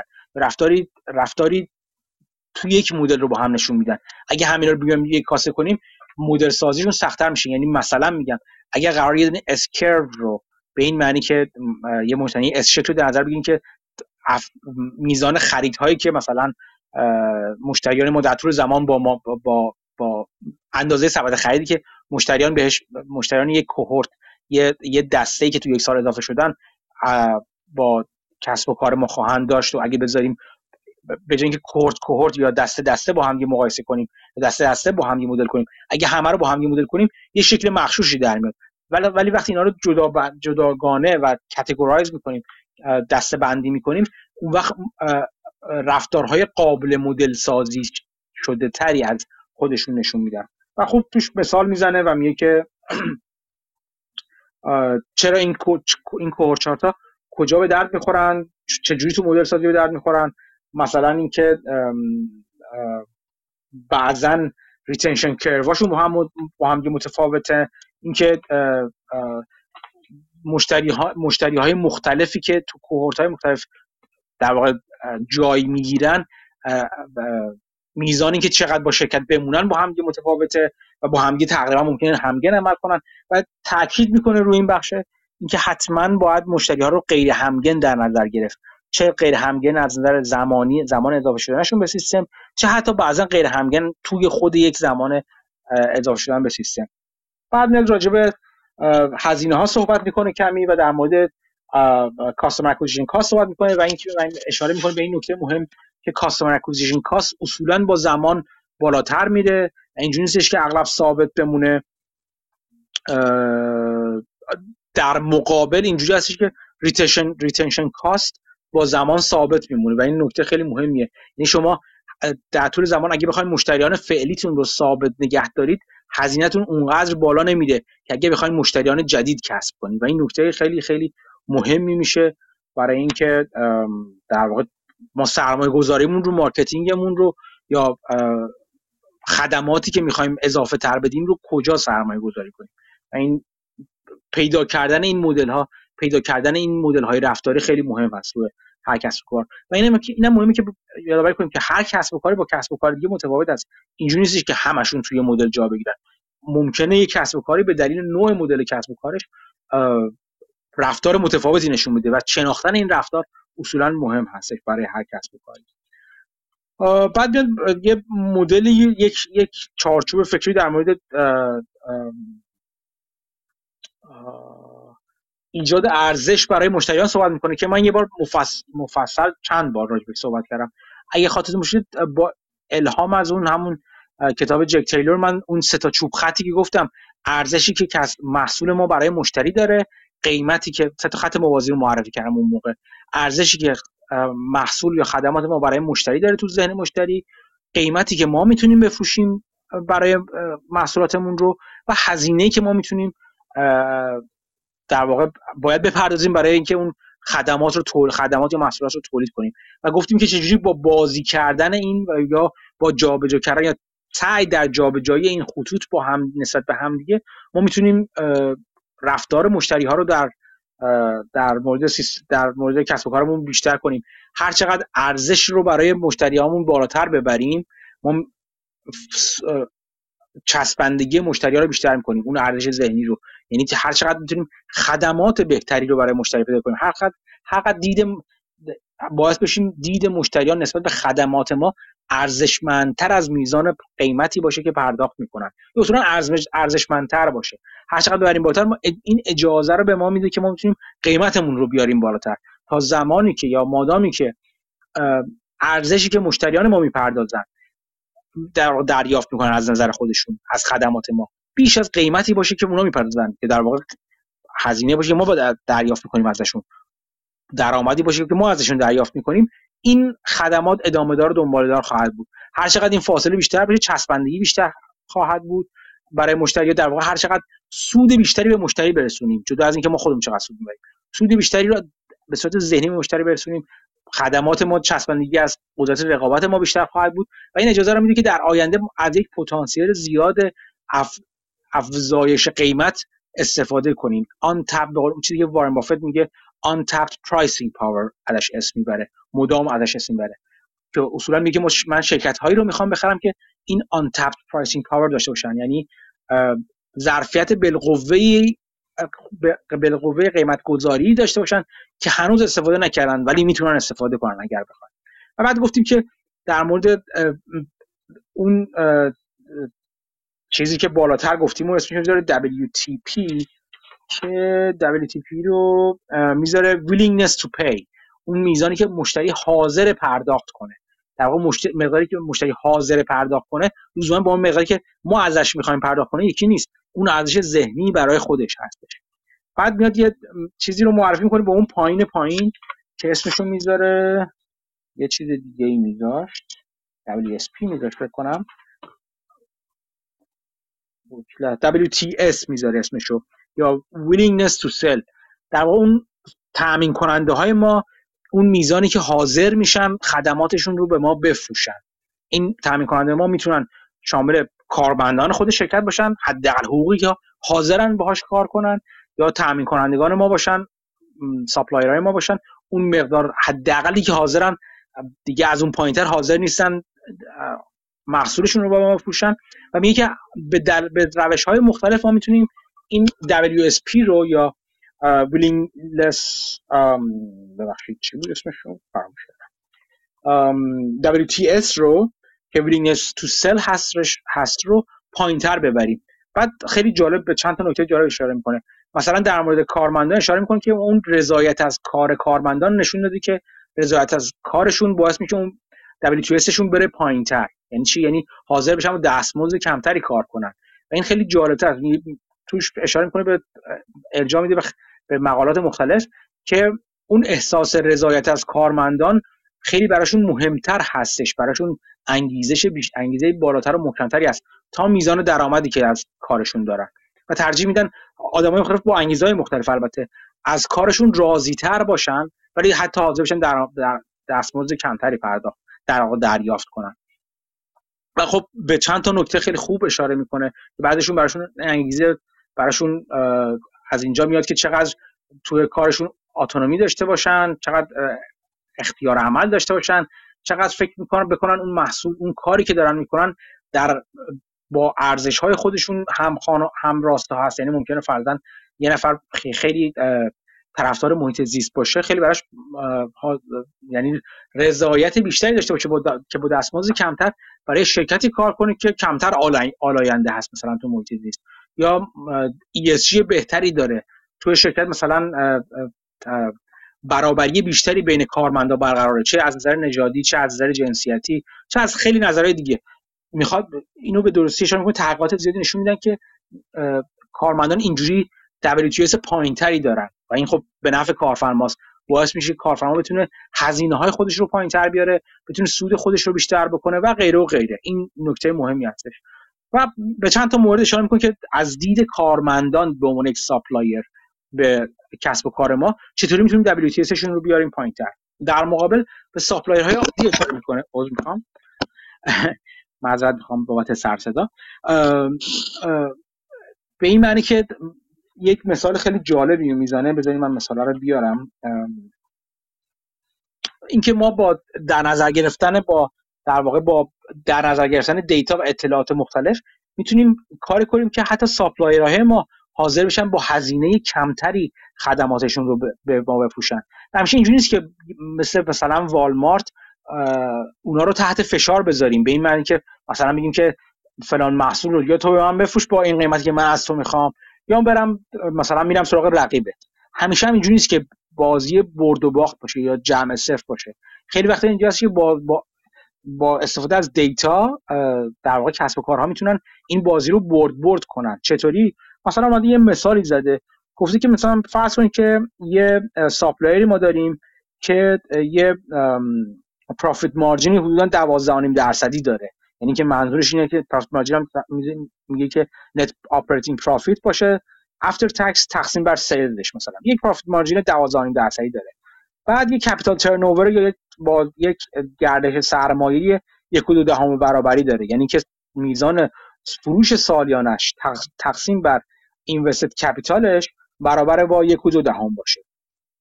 در این صورت برای این supplier ROIC یا return on invested capitalش میشه 15 درصد که همیشه قبلا اینو من توی اون فرمول دوپانت گفته بودیم برای با هم صحبت کردیم. میاد اون در واقع profit marginش رو ضرب در capital turn می‌کنه. 12.5 درصد یا ضرب در یک حدود هم میشه 15 درصد ROIC این این کسب این supplier ما هستش.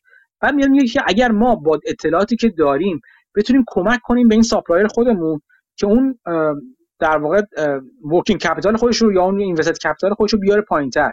یعنی چی؟ یعنی که بیاد کاری کنه که مثلا اون capital turnover خودش رو خودمون رو به دو برسونه. چجوری؟ یعنی با پایین آوردن invested capital ما. چجوری این کار بکنه؟ مثلا اینکه ما بدونیم که چه وقتی میشه مثالی که اینجا زده یه سری یه اطلاعاتی فرضاً بهش بهش بدیم که بتونه invested capitalش رو بیاره پایینتر و این واسه capital turnover ما به دو برسه از یک و دو دهم.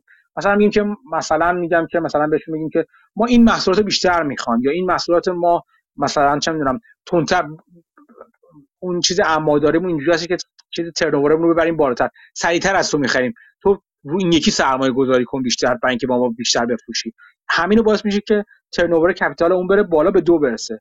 در این صورت ما می‌تونیم عملا کاری کنیم که به profit margin کمتری راضی بشه. یعنی چی؟ یعنی که برای اینکه به همون return on invested capital 15 درصد این دفعه برسه چون capital turnover شده دو کافی 7.5 درصد profit margin داشته باشه تا خودش رو ثابت همونجوری نگه داره. یعنی اگر اون return on invested capital هدفش 15 درصد باشه که خیلی وقتا براشون با cost capitalشون تعیین میشه دیگه. مثلا طرف میگه من cost of capital م هستش 10 درصد من return on invested capitalمو می‌خوام باشه بشه 15 درصد. برای اینکه کسب و کارم حد سود ده باشه.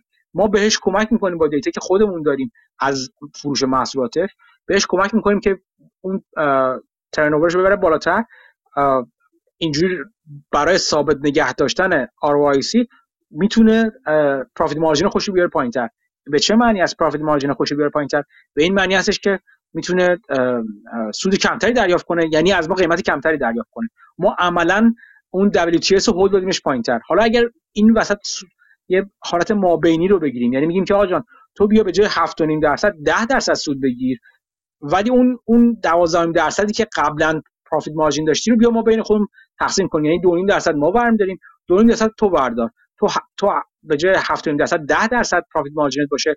ما هم سود پول کمتری میدیم. هر دومون اینجا داریم سود می‌کنیم. چرا؟ چه جوری؟ فقط با اینکه ما از data dataی خودمون data رو به اشتراک گذاشتیم. dataی خود dataی همدیگه با در واقع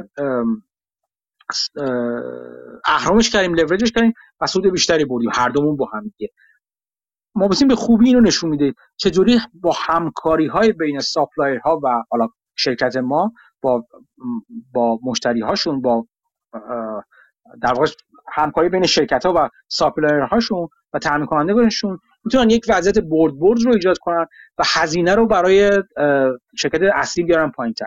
و کلا این رو می‌خواد نشون بده که با اون سه چوب خطی که ما گفتیم قیمت ارزش برای مشتری و هزینه برای ما چجوری هر کدومشون رو با چه ابزارها و اهرم‌هایی می‌تونیم جابجا کنیم تا در واقع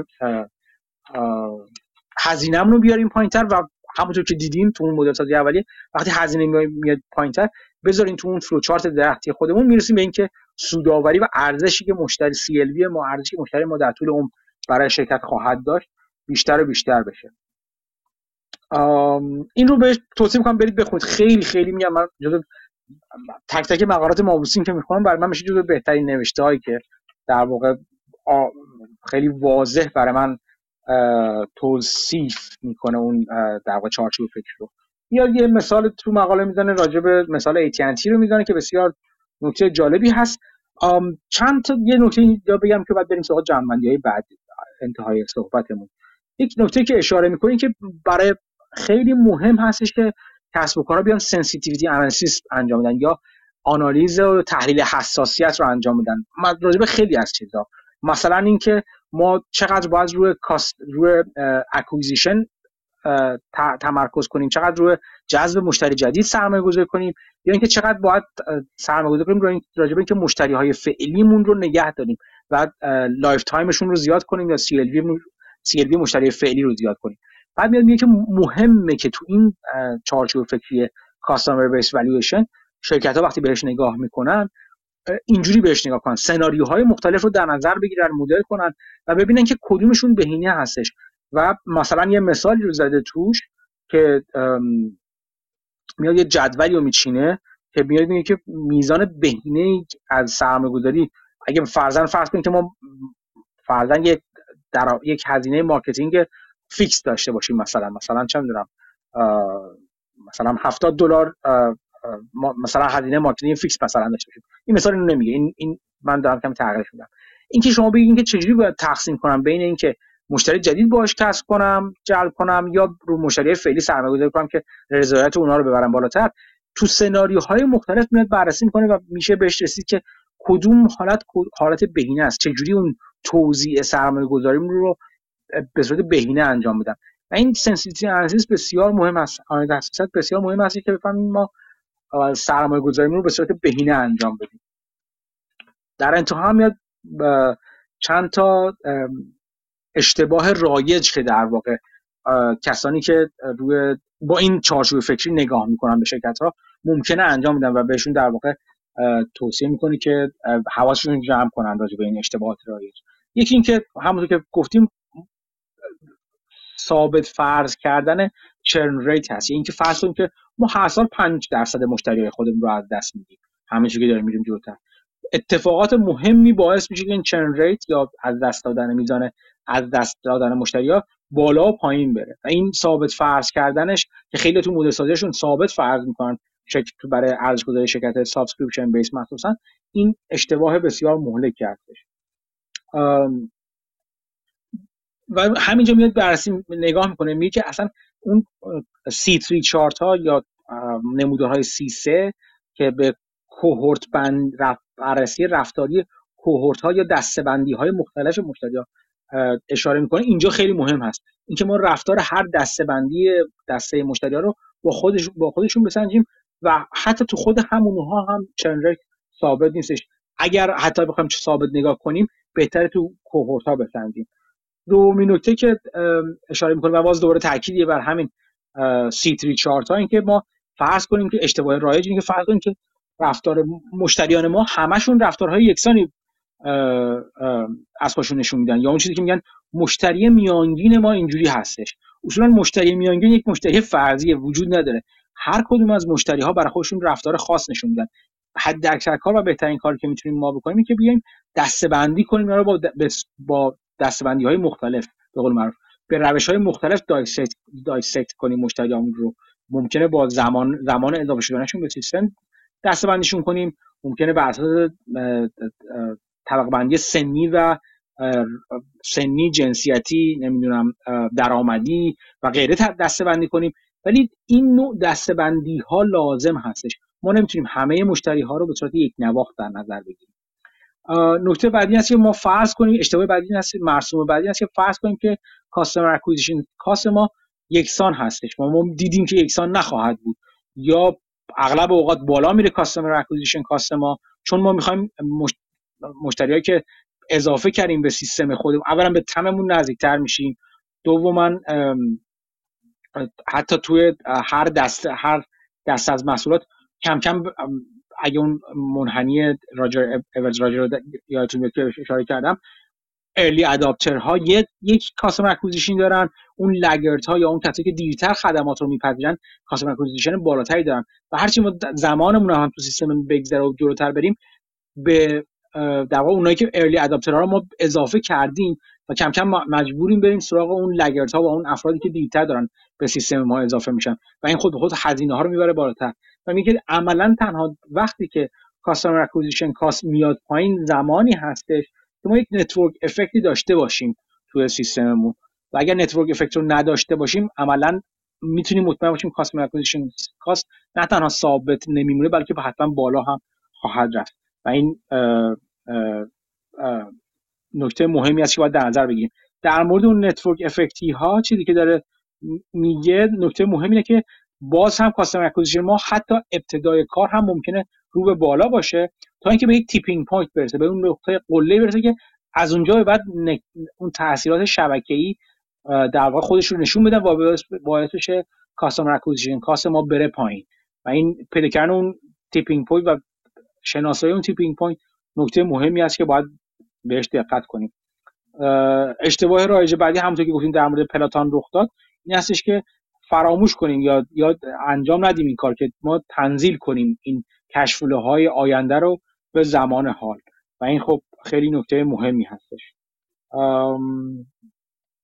دیگه به خدمت شما عرض کنم که آها یک نکته مهمی دیگه هستش که اشاره می‌کنه. این هستی که ما اگه خاطرتون باشه اون WTP WTS و در واقع پرایس اینا اون سه تا چوب خط رو اگه که گفته بودم اونو فراموش کنیم که مدلمون رو اونجوری نگاه کنیم به کامل نگاه کنیم که نگاه کنیم که چجوری ارزش ساخته میشه برای شرکت ها و به جز اون فراموش کنیم که اصلا شرکت ها چجوری ارزش سازی می‌کنن. به این معنی که باز این من در واقع اشاره نکردم ولی بعد نیست اشاره کنم که که این که نگاه کنیم اون بذارید چجوری بخوام به شما بگم. هم همین هم در واقع همون همون سه تا چوب خط هست.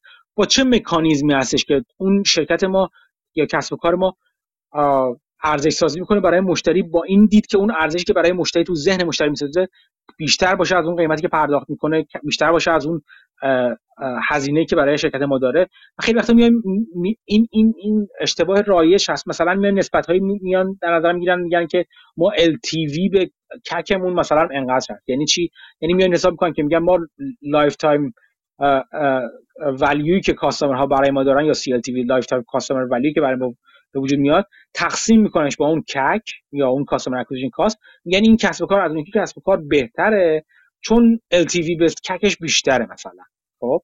این این اینو خیلی رایج می‌بینید و خیلی شبیه به استفاده کورکورانه از نسبت های P به E و اینا. اگه خاطرتون باشه ما مس... مس... چندین چندین و چند بار راجع به این صحبت کردیم که چطور نسبت های مثل پی ای یا ای بیت به ای وی به ای بیت به تنهایی کافی نیستن. برای اینکه ما بگیم یک کسب و کاری چقدر میارزه؟ کسب و کاری برای مشتری برای چیز دیگه برای دو تا کسب و کار در مقایسه با هم دیگه چجوری میارزن؟ یکی بهتر از اون یکی است یکی بهتر از اون یکی. گفتیم که خیلی عوامل مهم مهمی اینجا مهم میشه. در واقع حائز اهمیت میشه برای اینکه در نظرشون بگیریم.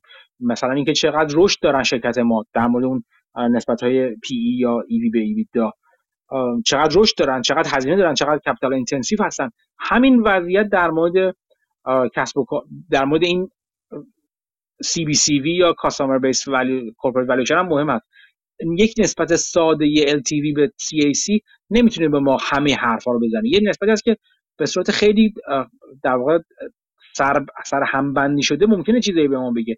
ولی مقایسه دو شرکت با همدیگه فقط وقتی معنی دار خواهد بود که ما همه چیزهای دیگر در نظر بگیریم اینکه چرن ریت شرکت ما چقدر هستش اینکه چقدر اون اداپشن اون دیفیژن ریت ما چقدر چقدر سریع می‌تونیم محصولاتمون رو در واقع تو بازار اداپته میشه و در واقع به کار گرفته میشه توسط بازار. و خیلی خیلی چیزای صحبت دیگه که همین الان کردیم. و اینکه با, با نسبت خالی ما بخوایم فقط اینو بسنجیم واقعا کار ساده انگارانه هست در بهترین معدبانه ترین حالتی که می‌تونیم بهش بگیم و مدل سازی کامل براش لازم هستش که بدونیم بگیم که واقعا آیا این دوتا این نسبت اگه برای دوتا کسب و کار می‌گیریم با همدیگه قابل مقایسه اصولا هستن یا نیستن.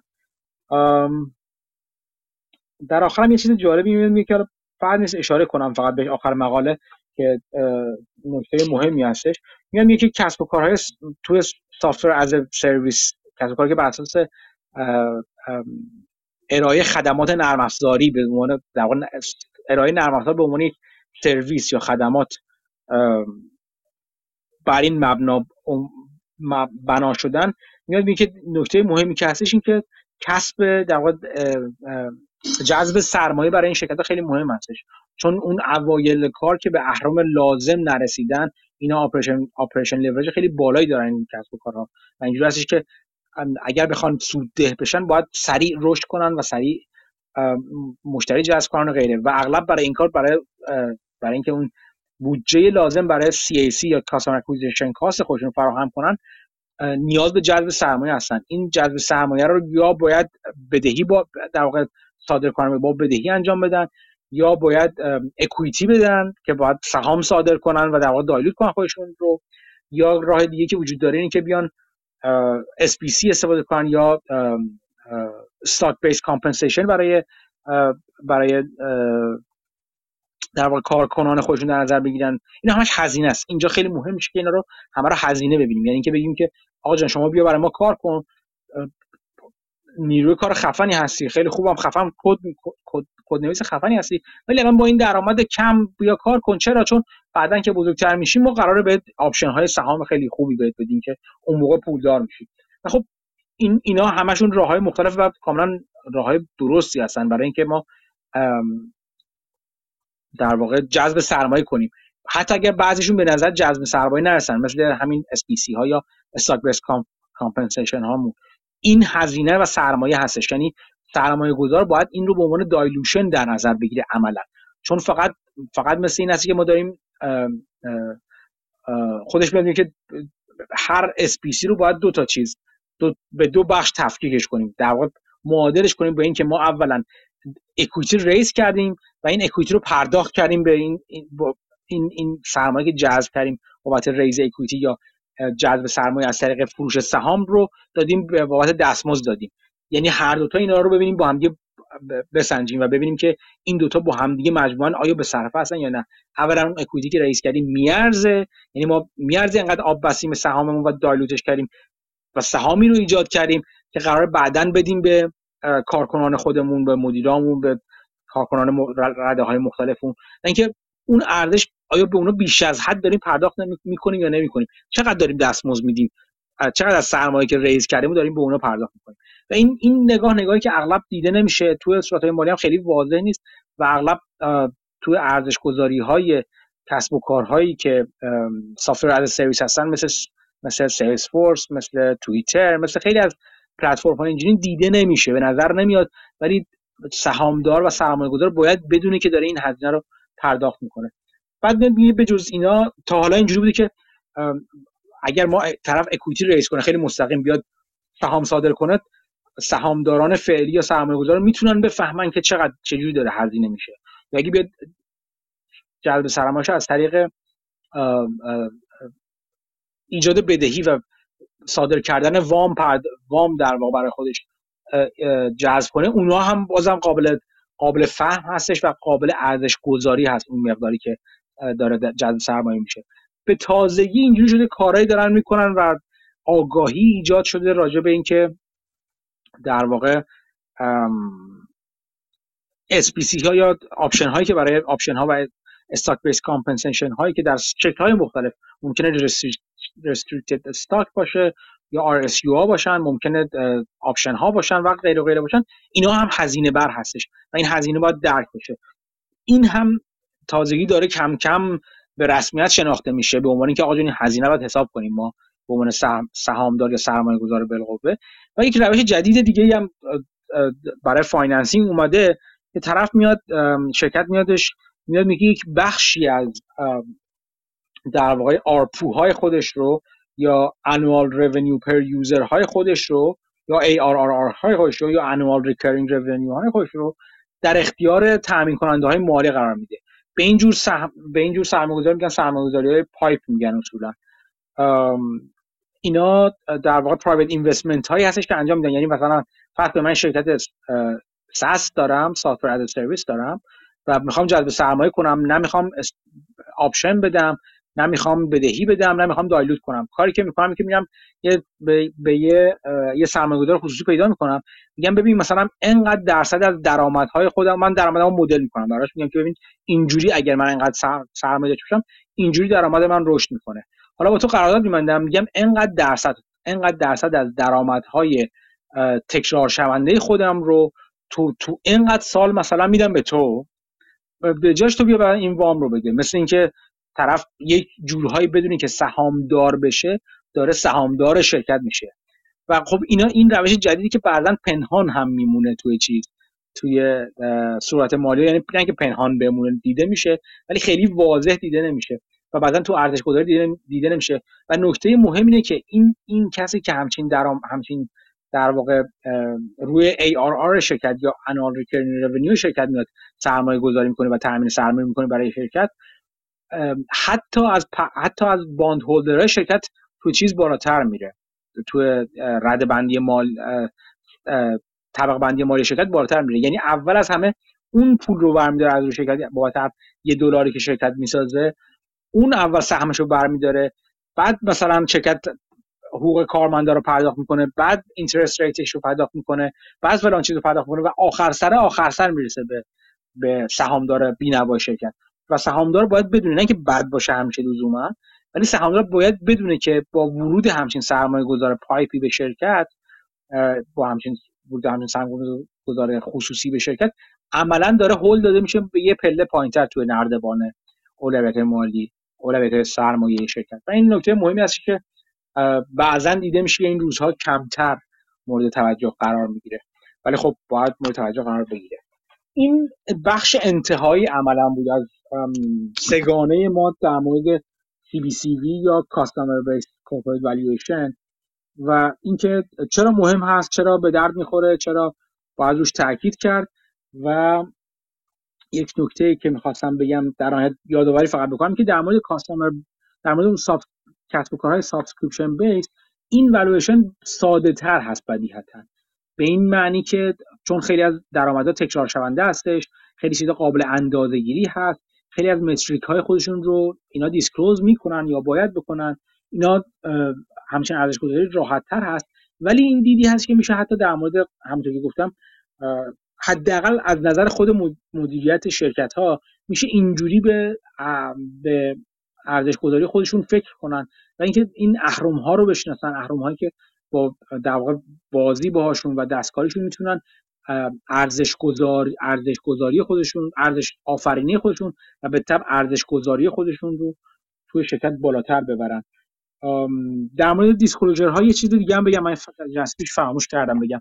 گفتیم چیزایی مثل churn rate مثل فرضاً customer lifetime value و خیلی metric های مختلف دیگه که بعضا شرکت ها به صورت داوطلبانه فعلا. حالا هنوز قانونی براشون فعلا وجود نداره. ارائه می‌کنن رو خوبه که ارائه کنن ولی نباید این نکته فراموش کرد که حتما توی زیرنویس های زیرنویس های presentation ها و در واقع مدارک مالی شرکت برید بخونید. footnote ها میگن از خود صورت های مالی همیشه مهمتر هستن یا اصلا footnote های تنکی و تنکیو از خود تنکی و تنکیو مهمتر هستن. به این دلیل که خیلی وقتا می‌بینید که تعریف یکسانی رو اینا ندارن از فرضاً customer time time customer lifetime value یا CAC می‌بینید تعریف ها رو دستکاری می‌کنن برای اینکه خودشون رو جالبتر و جذابتر جلوه بدن. شما حتما باید مراجعه کنید و بخونید و ببینید که من وقتی شرکت از یک متریک نانگپی صحبت می‌کنه چون این همه نانگپ هستن دیگه generally accepted accounting principle نیستن. این اشکانشون اشکان از این متریک هایی که داریم صحبت می‌کنیم فعلا نیستن. حالا شاید یک روزی بشن.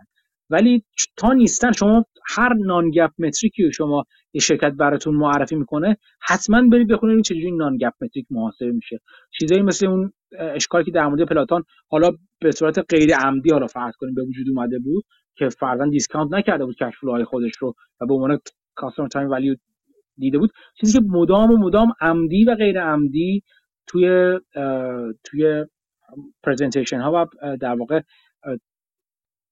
مدارک مالی شرکت ها دیده میشه و اگر دقت نکنید اینا می‌تونه در واقع باعث بشه شرکت شرکت هایی که شما شرکت هایی که شما دارین ارزش گذاری می‌کنین اغلب اوقات اوور و گاهی اوقات هم آندر در واقع ارزش گذاری بشه که مهم هستش که در واقع در نظر بگیرید. این آخرین بخش ما صحبت ما بودش. من مقاله رو می‌ذارم براتون. به خدمتتون هستم. که سعی کنید بخونید. خیلی خیلی مقاله خوبی و دیدتون رو خیلی باز و منسجم می‌کنه. راجع به اینکه چجوری به کسب و کارها و مخصوصا کسب و کارهای اشتراک محور یا مشترک محور نگاه کنید. سوالی صحبتی؟ آه نرخ ریزش. گفتن اون چرن چرن ریت میگن نرخ ریزش میشه. آره همین بود. مرسی. دوستان دیگه؟ سوالی صحبتی؟ بگو توی همون حرفای اه، گرینوالد تو همون دم کتابش که پابلیش کرده بود.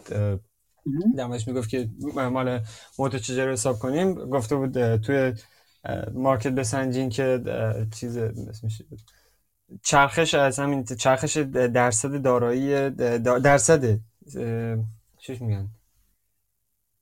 گردش سرمایه. بخشی که مارکت رو گرفت.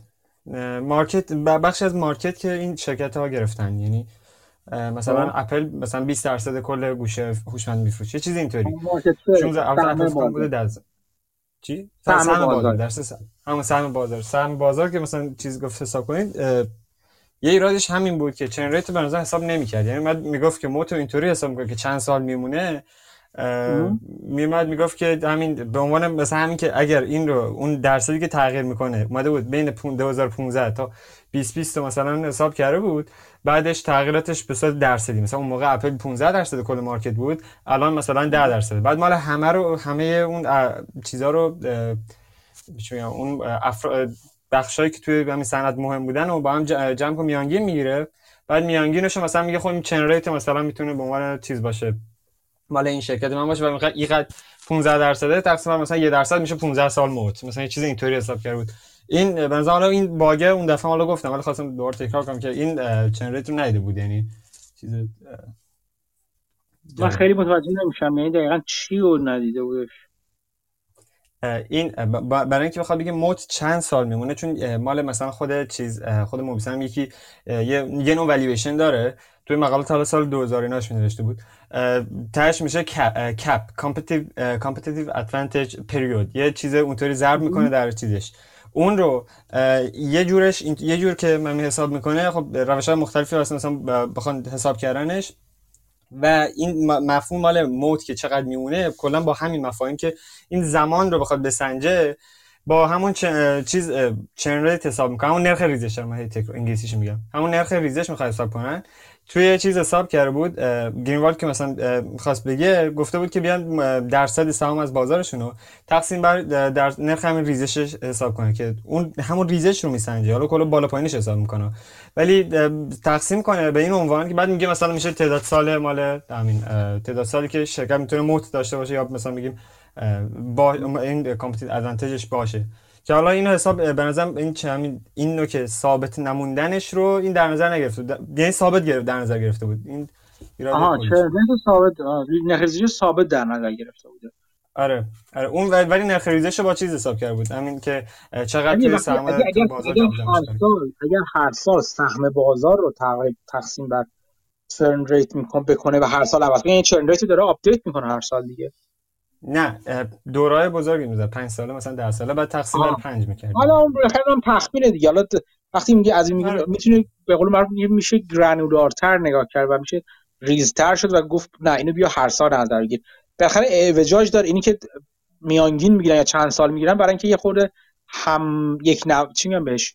مسطح‌تر کنن یک نواختر کنن چیزا رو. چون هر چیزی که بالا پایین شد نباید باعث سکته بشه. او موت از بین رفت. او موت برگشت. موت از بین رفت. هر چقدر دوره رو بزرگتر بگیری قاعدتا یک نواختر خواهد بود آره این اتفاقا نوکیا. رو نوکیا رو حساب کرده بود بعد همین نوکیا توی مثلا فکر کنم 2010 اینا بود بعد یو هست میشه یعنی در سهام مارکتش بعد 2015 اون یو اون بازار که. خورده زیادی گشاد گرفته بود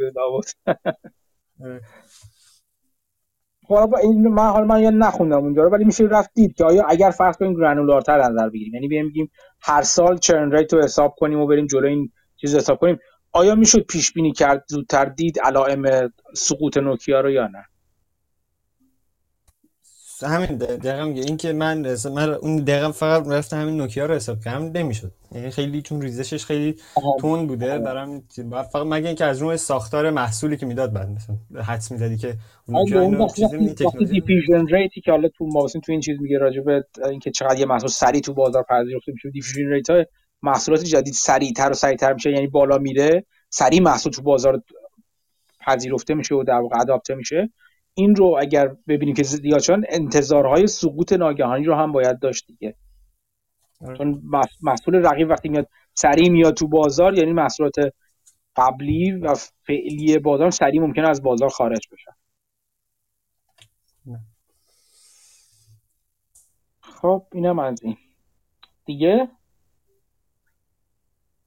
من حالا اگه رسیدیم در مورد ایکام هم می‌تونیم یکم حرف بزنیم چون به سس و همه این داستانه که میگین ربط داره. آها آره آره. من خودم فرصت نکردم صادقانه فرصت نکردم نگاه کنم ایکام رو من منم فرصت نکردم. می‌خواستم امروز نگاه کنم که می‌ذاریم می‌ذاریم می‌تونیم بذاریم برای هفته دیگه من یارم نگاه بهش بکنم. آره آره می‌تونیم می‌تونیم موافق آره. من این هفته سرم شروع بود یه مقدار آخر هفته. در حال کارهای دیگه بودم نرسیدم. اینو می‌تونیم حالا هفته دیگه من نگاه کنم. چیز رو ببینیم با هم صحبت کنیم راجبش خب, خب پس اگه علاقه مندین دو تا مثال از این derivative هایی که تو این کتاب فیاسکو می‌زنه رو بگم که خیلی creative و جالب بودن. آره, آره، حتما حتما. اینها کلا دنبال این بودن یعنی استراتژی این بود که از روی bond یه سری derivative بسازن و این derivative رو بفروشن و یه fee بگیرن و خودشون expose نشن. و معمولا این کارا رو می‌کردن چون یک یا دو طرف داستان می‌خواستن یه جورایی یه regulation ی رو دور بزنن. مثلا یکی از trade اشون که بهش می‌گفتن structured note و همچی چیزی اینجوری بود که یه بانکی تو مکزیک یه سری government note داشت از government مکزیک که به پول اونجا بود به پزو بود. بعد این inflation adjusted بود و inflation تو مکزیک خیلی بالا بود. سال قبلش بعد اومده بود پایین. و خب این نرخ برش خیلی پایین تر اومده بود. بعد خب ارزش اون bond ام خیلی کم شده بود. حالا این بانکی می‌خواست پول این bond رو بگیره و بذاره جاهایی که می‌تونه rate of بالاتری داشته باشه ولی نمی‌خواست این bond رو بفروشه که نخواد realize بکنه اون loss ی که داشته رو. و خب گلدمن ساکس اومد مورگان استنلی بخش مورگان استنلی اومد trader اش اومدن همچین چیزی و salesman اش اومدن همچین چیزی طراحی کردن که بتونن اینو دور بزنن. بعد government مکزیک هم اجازه نمی‌داد که مستقیم trade بکنن با آمریکا و خود government مکزیک دو نوع bond داشت. یه bond ی به پزو یه bond ی به دلار. یه سری از آمریکایی‌ها خب علاقمند بودن تو مکزیک emerging market بود diversify بکنن. ولی مشکل این بود که اوراقی که government مکزیک می‌داد به دلار triple A نبود به پزو triple A بود. چرا؟ چون پزو رو می‌تونه چاپ بکنه دلار رو نمی‌تونه. و اون trade deficit ش داشت بالا می‌رفت reserve اش داشت پایین میومد و همه این داستانا. حالا اون salesman مورگان استنلی اومدن چه کلکی زدن؟ گفتن خب ما یه پولی بدیم اول تو برمودا یه trust ی. بذاریم که این trust ی یه swap ی معامله بکنه با این بانکی که توی مکزیکه. که چجوری؟ که این مثلا یه پولی به بانک مکزیکه بده معادل این پول یه اینترستی یا یه پولی به بانک مکزیکه بده که معادل این باندایی که داره. و این مکزیکی هم اینترستی که روی اون باندا میگره رو بده به این تراسته. بعد این تراسته تو برمودا بود با یه پیچای قانونی تورسته بودن ستاپش بکنن که برای خیری هم باشه که چیزم هم نگیره و کاری که عملا مافیا می‌کرد. و خب حالا مورگان استنلی یه دوباره سواب یه دریواتیوی با این تراسته مینوشت که اینها یه پولی رو به دلار اینترستش رو به این تراسته می‌دادن و به ازاش اون اینترستی که از بانک مکزیکی این گرفته بود و به پزو بود و ازش می‌گرفتن. و بعد از به واسطه این یه باند صادر می‌کردن و این رو می‌دادن به اینشورنس های آمریکایی. حالا داستان چی می‌شد؟ اینی که آمریکایی که داشت همچین چیزی رو می‌خرید یه bond می‌خرید که این bond ه به دلار بود و triple A بود. چرا؟ چون که این bond ه interest ی که می‌گرفت معادل دلار شده interest اون پول مکزیک بود و چون دولت مکزیک پول خودش می‌تونه چاپ بکنه به موافقت کرده بود که این default نمیشه. پس شما این bond ی که عملا صادر شده و به دلاره ولی بر اساس اون bond مکزیکه triple A rate ش چون default نمیشه. ولی این یه ریسک دیگه داره. ریسک اینو داره که ارزش پول مکزیک کم بشه.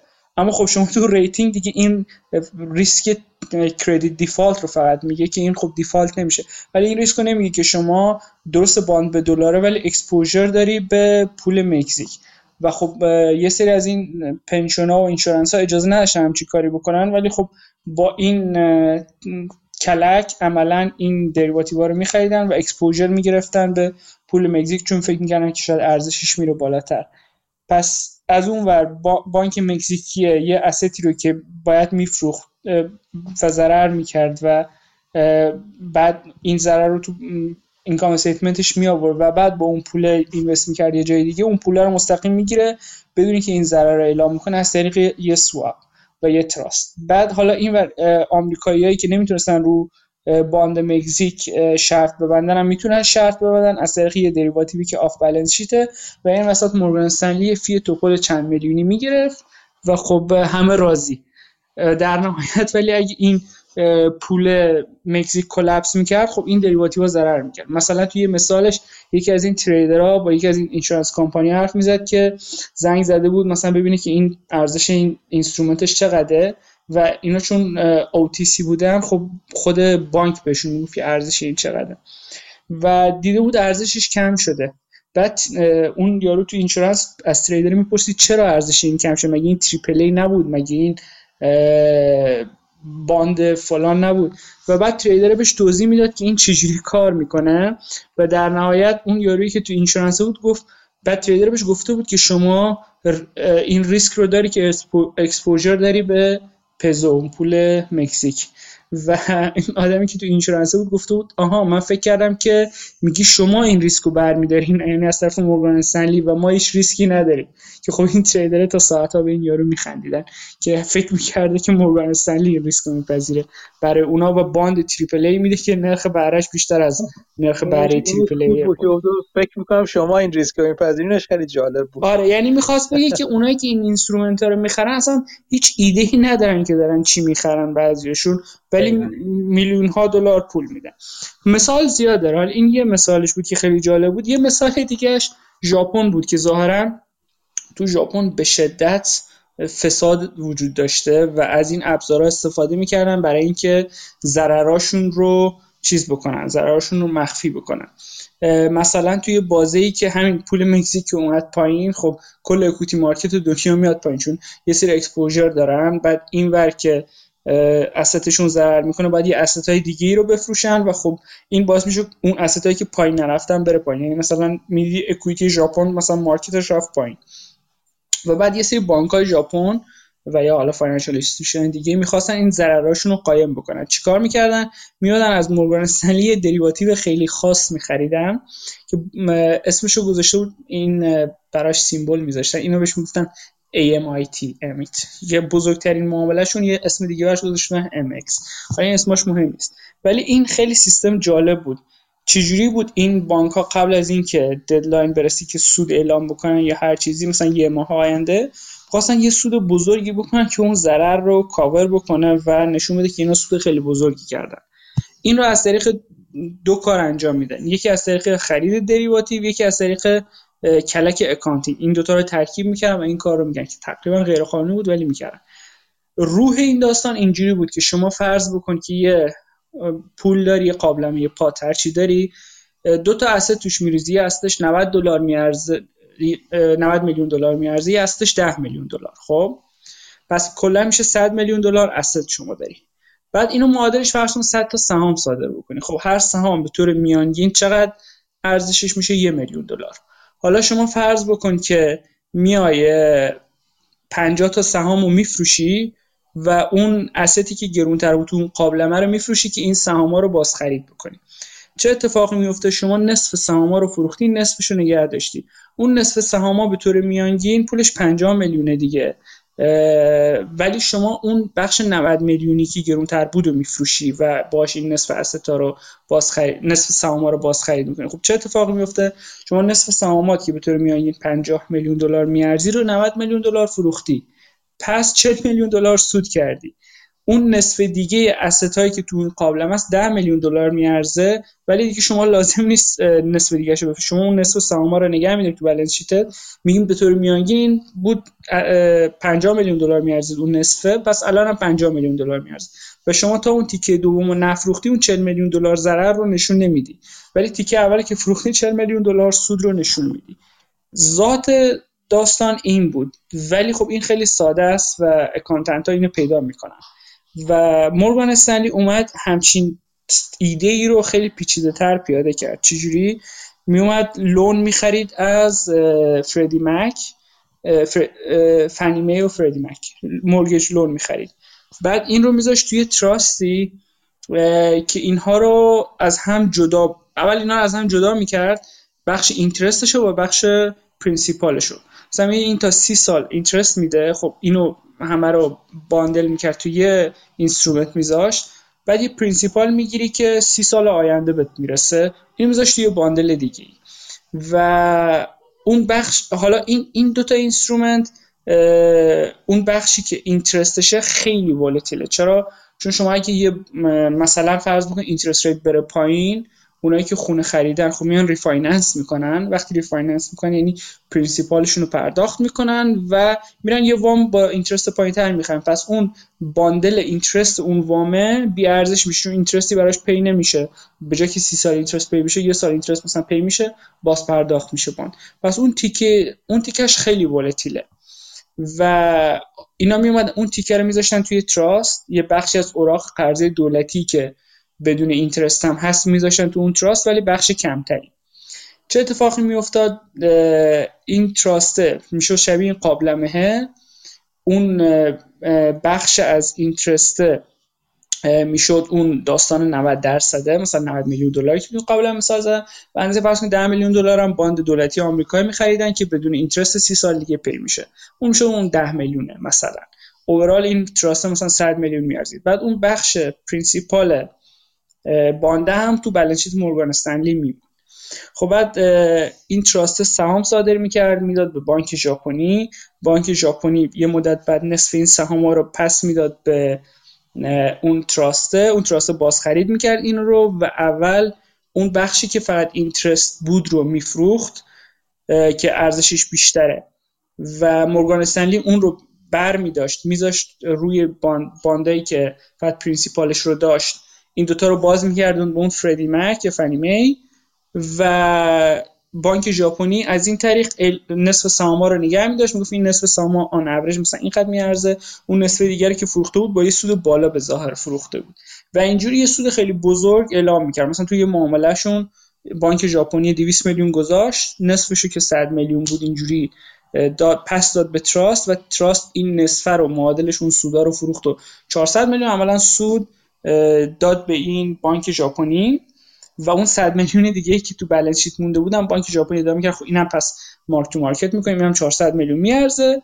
عملا با این accounting trick مثلا شما می‌دیدی که بانک ژاپنی مثلا 200 میلیون داده عملا 800 میلیون عملا ادعا می‌کنه که چیز داره. سود داره از این معامله. شاید داره یکم الان بالا پایین کرده ولی اوورال همچین ایده و خب این این داستان تا کی مشخص میشه؟ تا موقعی که شما اون بخش از تراست که ارزشش خیلی کمتر بود رو بفروشین یعنی اون باند دولتی مچور بشه یعنی سی سال آینده. این الان یه مدیر میاد لاستش رو اینجوری نشون میده که کاور کرده عملا سود کرده و اون مدیر اون تا 20 سال هم سر کار بمونه بازنشسته بشه. 10 سال بعد تازه گند کار در میاد که این چه چجوری با این کار غیرقانونی یا حالا با فساد یا هرچی اومده ضرر کمپانی رو مخفی کرده و گفته کمپانی سود کرده. و خب مورگان استنلی این کمک ها رو می‌کرد و به ازاش خب فی توپولی هم می‌گیره مثلا تو این معامله فکر کنم می‌خواست 4 میلیون بگیره بعد یه شانس دیگه هم آورد. توی مدتی که اون بخش principal ه که از interest جدا شده و توی balance sheet Morgan Stanley بود interest rate یکم رفت پایین. پس اون بخش ارزش رفت بالا. و Morgan Stanley. از اون بخش هم یه 70 میلیون فکر کنم 72 میلیون سود کرد و overall دیگه 75 میلیون سود کرد تو اون trade و تو تاریخ Morgan Stanley بی سابقه بود و عدد خیلی خیلی بزرگی بود برای همچین کاری. و خلاصه این دوتا از کارهای ساده بود که اینا با کلک انجام می‌دادن و به خاطر همین حالا این با مثالای insurance ها و pension fund ا و همه اینایی که عملا ورشکست می‌شدن که مثالاش این کتاب زیاده از دلایلی که وارن بافت و چارلی مانگر به اینا میگن weapon of mass destruction و accountant هم خیلی بهش attack می‌کنه چارلی مانگر. چون اگه accounting درست انجام بشه با اینکه حالا پیچیده است ولی خب اینا نمی‌تونن همچین کلک کاری بزنن. اینا تو اون شرکت ژاپنی که این کار کرد شرکت چی بود؟ چیز زمین فعالیتش بیمه بود؟ فکر کنم بانک بوده. Industrial Bank of Japan یا هم چیزی بوده. طرف خودش می‌گفت این top secret بود و این رو به هیچ کس نمی‌گفتن و آخرش می‌گفت speculation بود که یکی از این دوتا institution دوتا بانک تو ژاپن رو گفت. حالا شاید تو آخر کتاب یه update نوشته سالهای بعد شاید اون مشخص شده باشه تو در 20 صفحه آخر کتاب. من هنوز نرسیدم. ولی تو این تاریخی که اون version اول کتاب رو نوشته نمی‌دونسته که اینا کی‌ان و می‌گفت تقریبا فقط شاید یه تعداد آدم خیلی کمی تو Morgan Stanley می‌دونستن و مخفیش کرده بودن عملا شرکت های مالی همینن دیگه. حالا کلا financial یه دلیلی که اصلا من- خودم خیلی علاقه ندارم به فاینانشال یک چیزش این همینه دیگه. اینکه من خودم هیچ وقت نمی‌تونم فهم واقعا اون چیزی رو بالانس شیتشون هستش چیه واقعا. حتی بیمه ها. یعنی بیمه ها حتی نمیشه اون لون چیزی که نوشتن بیمه نامه‌ای که نوشتن چقدر اوضاعش خوبه. یه چیزی میگن یه اصلا یعنی کلا خیلی خیلی خیلی از نظر از نظر من که ترسناکه. و این همه سال دارم باشون ور میرم همچنان از از نظر من بسیار ترسناکه. بررسی شرکت های شرکت که تو زمینه مالی هن. حالا چه بیمه باشن چه بانک باشن چه اینه که وام میده. اصلا کلا خیلی چیز ترسناکیه. عزیزانی که بعد حالا اینا balance sheet که هیچی خیلی از اینا off balance sheet ن یعنی همه اینا که من گفتم برای قانون اون زمان همه off balance sheet بودن. دقیقاً دقیقاً. خب اصلا خیلی ترسناکه این اصلا یه دلیلش هم اصلا یک دلیل ترسناکشون همین دریوتیو های مختلف هستش. خود یه چیز جالبی چندین بار چیز اعلام می‌کنه دیگه این شرکت این چارلی مانگر فکر می‌کنم یا بافت فکر کنم اغلب اعلام کنه تو این چیزاش. چندین بار راجبش زده تو این مجمع ها اینکه اینکه دو, دو طرف یه معامله دو تا یه معامله انجام شده دریوتیو هر دو طرف خودشون تو سود اعلام می‌کنن وقتی مارک تو مارکت می‌کنن. چطوری؟ یعنی چی هیچ هیچ معیار مشخصی نداره. یه یه معامله مشتق انجام شده بعد هم اون کسی که فروخته سود کرده همون کسی که خریده سود کرده. اصلا امکان پذیر نیست چیزی دیگه. ولی زیاد دیده میشه که توی چیزشون توی صورت مالیشون همین جوریه دیگه. تازه اونجا که بقول تو فقط اون قسمتی که تو صورت مالی هست. اون این مارک تو مارکت هم که دیگه جزو چیزا خیلی جالبه دیگه. به قول میگن اصولا mark to delusion ه نه mark to market آره یعنی در واقع این derivative ا کمک می‌کنه قوانین رو دور بزنن. لورج تا دلتون می‌خواد بکنن. یه چیز جالب دیگه این کتابم culture یه که تو Morgan Stanley و بقیه حالا salesman ها توصیف می‌کنه که دارن. که عملا هدفشون اینه که مشتری رو عملا بچاپن. به قول خودش rip their face off. یکیشون بود چند بار چاپیده بودنش. می‌گفت he is a man with many faces because his face has been ripped off obviously many times. یعنی آره. اصلا یه کالچری یه توضیحاتی که میده شاکینگه واقعا شاکینگه. همینطوره واقعا. خیلی چیز خیلی اه، ف... اونا می‌خوان پول در بیارن. یه قشنگ به هر طریقی که ممکنه.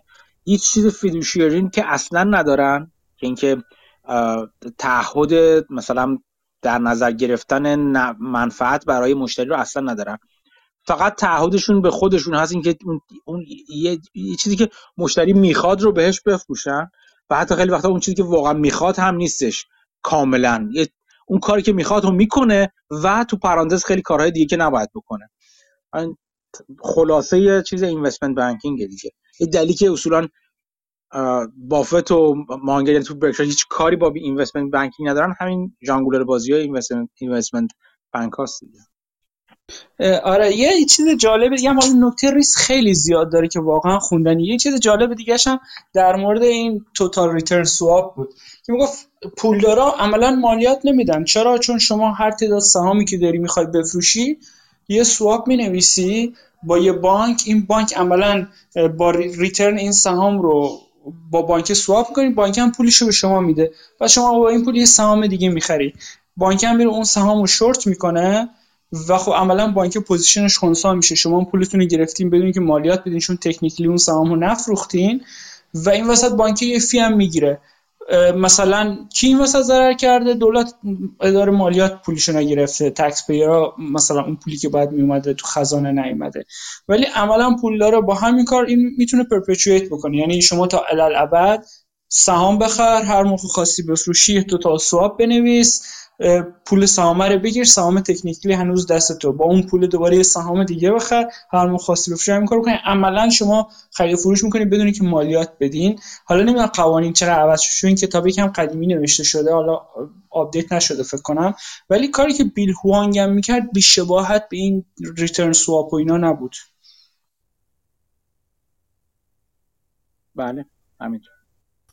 و سوپ ها هم نکته مهمی که سوپ ها در دسترسی هر کسی نیستن دیگه. در دسترس سرمایه های از یه قدری به بالا هستن که آدم های عادی و همچین دسترسی همچین ژانگولر های زیبایی ندارن. آره. حالا یه چیز جالب دیگه بگم. دوباره یه مثال دیگهش. آدمایی که این کارو می‌کنن با instrument های OTC معامله می‌کنن. همونجور که شما میگین private deal میشه.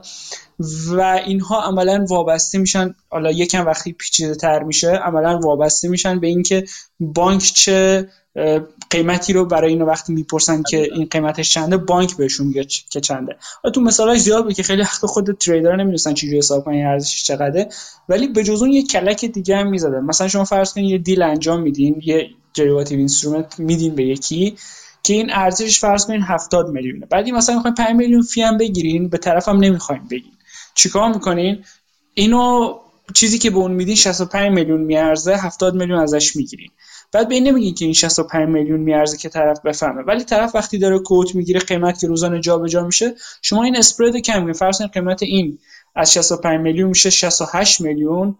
رفته بالا. به طرف می‌پرسه که این قیمتش چقدره؟ بهش میگین 70 مثلا نمیگین سه تا رفته بالا شده 70 میگین شده 71 یعنی کم کم اختلاف بین این دو تا رو کم می‌کنه. هر بار که بهش کوتیشن میدین تا آخر یه هفته دو هفته سه هفته هر چقدر این اختلاف صفر میشه. یعنی یارو یه فی توپل به شما داده بدون اینکه بدونه. این اینجوری هم حتی کلاهبرداری می‌کردن. آره مثلا چیزی که تو Big Short هم بود همین بود دیگه. یعنی وقتی swap ایی که از گل چیز خریده بود از Goldman Sachs خریده بودش وقتی منتظر مجبور بود منتظر بشه Goldman Sachs قیمت گذاری بکنه دیگه. تنها چیزش این بودش که تنها تنها چیزی که از اولم خود مایکل بری حدس می‌زد و بخواست جلوش بگیره و گفت بهش این که فقط مطمئن شد که گلدمن default اگر گلدمن default کنه همچنان این چیزاش secure ن این در واقع swap های مایکل بری secure ن. خب همینجوری بود دیگه. گلدمن انقدر نداد قیمت نداد که تونست خودش خودش این swap ها رو بخره و در تولید کنه و بفروشه به یه عده دیگه ای فقط در اون صورت بود که وقتی تونست بفروشه اومد قیمت داد به market یعنی تو همون هم سود کرد تو معامله با بری هم. گلدمن ضرر نکرد اون وسط همچنان. یعنی فکر کنم بیشتر هم بازار رو چی؟ فکر کنم حتی بیشتر فروخت. یعنی به جایی که خودشو هج بکنه یعنی بیشتر خرید. به جایی که خودشو هج کنه فکر کنم اصلا directional bet کرد که حتی از این معامله سودم بکنه. بری منظورته؟ گلدمن گلدمن به بری فروخته بود این رو برای اینکه خودش اجرا کنه بعد همچین instrument ی رو می‌خرید. فکر کنم بیشتر خرید در نهایت که که حتی سودم بود. بله از یه جای بعد دیرکشنال بود کاملا. چیز گلدمن ولی یعنی وقتی فهمید مایکل بری درست فهمیده رفت واسه طرف مایکل شروع کرد با بقیه معامله کردن. قشنگ این کار کرد. نه تنها گلدمن خیلی دیگه هم این کار کردن. خیلی دیگه این کار کردن. کلی دعوا حقوقی اینا رو به هیچ جام نرسید اصلا آره خلاصه که کسی که به این این financial institution علاقه منده این کتابو بخونه terrified میشه به نظر من. تحصیلات هم هست واقعا. همینطور. مرسی از معرفی کتاب. یه چیز من من هم مال نوکیا رو در بردم الان چیز تا خاصی نیست. این 2010 34 درصد smartphone ها بوده 2015 صفر. اینطوری خوبه. یه mobile phone هم حساب کرده بالا حالا دو, دو دستش کرده که smartphone ه یکی mobile phone ه که اون mobile phone مایکروسافت و نوکیا با همن. 29 درصد به 2010 نمی‌دونم چجوری الان تغییر کرده ولی بعد شده 2015 شده 7 درصد. یعنی 22 درصد این وسط تغییر کرده بعد میانگین گرفته تو چیز. میشه 7 درصد. یعنی اگه مثلا اپل الان 15 درصد به قول حالا در نظر بگیریم اپل الان 15 درصد market داره بگیریم مثلا دو, دو, دو تا میشه 10 سال حالا. این کاملا تو تو تو فناوری و محصولاتی که محصولات مدرن هستن این چون diffusion rate ش سریعتره گرینوالد باید خیلی سریع خیلی ریزتر نگاه کنه. نه اینکه میانگین های 4 5 ساله. میانگین 4 5 ساله تا بخواد بخواد بجنبه رفته. moat moat ی اگه بوده تموم شد رفته. گنوال خودش تو کتاب اینا چیزی ننوشته بود. این فقط یه اشاره می‌کنه به یکم مقاطع هم موبیسن و ولی ایده از همونه. من کلا این باگ یعنی این ایراده که موبیسن هم تو آخر مقاله گفتین که چیز ثابت بگیرن چیز خیلی معقوله که حتی گرینوالد هم اشتباهش کرد. آره آره. خب ممنونم یادآوری- از دوستان. چیزی یه اون مال همون چارته که مال چیز این رستورا که سرمایه‌گذاران خورد چجوری حساب کردن؟ میشه اون گفتین پیداش کنید فقط هم یادآوری کنید چیو چیو بگو یه بار دیگه؟ همون چارت ما سرمایه‌گذاران خورد گفت بازدهی شو در مقابل خود با گفتم اگه بتونه آره اگه بتونم نگاه کنم. آره،. من اول بعد بفهمم اون گزارش مورگان استنلی کدوم گزارشش هست. بعد ببینم من دسترسی می‌تونم داشته باشم یا نه. اگه بخوام برم دوباره من فقط من فقط همون چیزی که تو می‌بینی رو دیدم. فقط همون نمودار رو دیدم. از زیرنویس و ایناش باید ببینم می‌تونم بفهمم یا نه. باش میگردم آه، من فکر کردم چیز شما این نه، نه، چیزی که در دستم. من نه نه من, من اسکرین شات نگرفتم. مال خبرنامه خاصی است ولی اونم اونم منبع نذاشته. فقط. زیر زیر نمودار من دیدم نوشته مورگان استنلی چی چی report همون تو هم خود می‌تونی اونو گوگل کن می‌تونی پیداش کنی یا نه. اتفاقا من فکر کردم هرچی بهشم فکر کردم نمی‌تونم نتیجه بگم که چجوری می‌تونن اینا با مارکت چیز کنن. چون ورود خروج پول داره بعد خب مثلا من الان تو مارکت هم فردا نیستم بساره هستم چجوری حساب می‌کنه که مثلا کلی کل نگاه می‌کنه دیگه. همون بعد بعد یه گفتم چیز دیگه هست که مثلا بعد می‌کنه مثلا بعد- های چیز چیه؟ هولدینگ نگاه می‌کنه هولدینگ های هولدینگ های بخش ریتیل چی هست و چقدر هستن و اینا. اونجوری نگاه می‌کنه غالبا همون. و بعد بعد یکی دیگه که مثلا من مارکت که رشد کنه من الان مثلا 100 درصد پولم بعد یه جمعیت جدیدی وارد میشن. من بازار بریزه بعد اون جمعیت نیاز خارج بشه چون مارکت سا... نه که حالا ثابت باشه ولی یه تعداد. به- مثلا به ولیوی که بگیریم این ولیوی که میشه تعداد سهام در قیمت سهام باشه بالاخره یک عده‌ای تعداد یک تعداد سهامی دارن. یه عده با خارج بشن تا اون چیزی و این قاطی پاتی میشه. بعد اصلا حساب کتابش به نظرم خیلی داغونه. مثلا این مال اون که حساب کرده بود توی مال فکر حالا تایوان یا تایلنده. این چیز خیلی جالبی بود. اومدم تو مال ایران هم چون ایران خیلی واضح می‌زنه. دقیقا مثلا خرید حقیقی قد خرید حقوقی اینطوری. ولی حالا نتیجه نرسید برای همین کنجکاوم که برم ببینم چی میشه. اگه پیکرم باشه حتما میگم. خیلی ممنون از همه دوستان. بحث خوبی بود این جلسه هم راجع چیزای خوبی صحبت کردیم.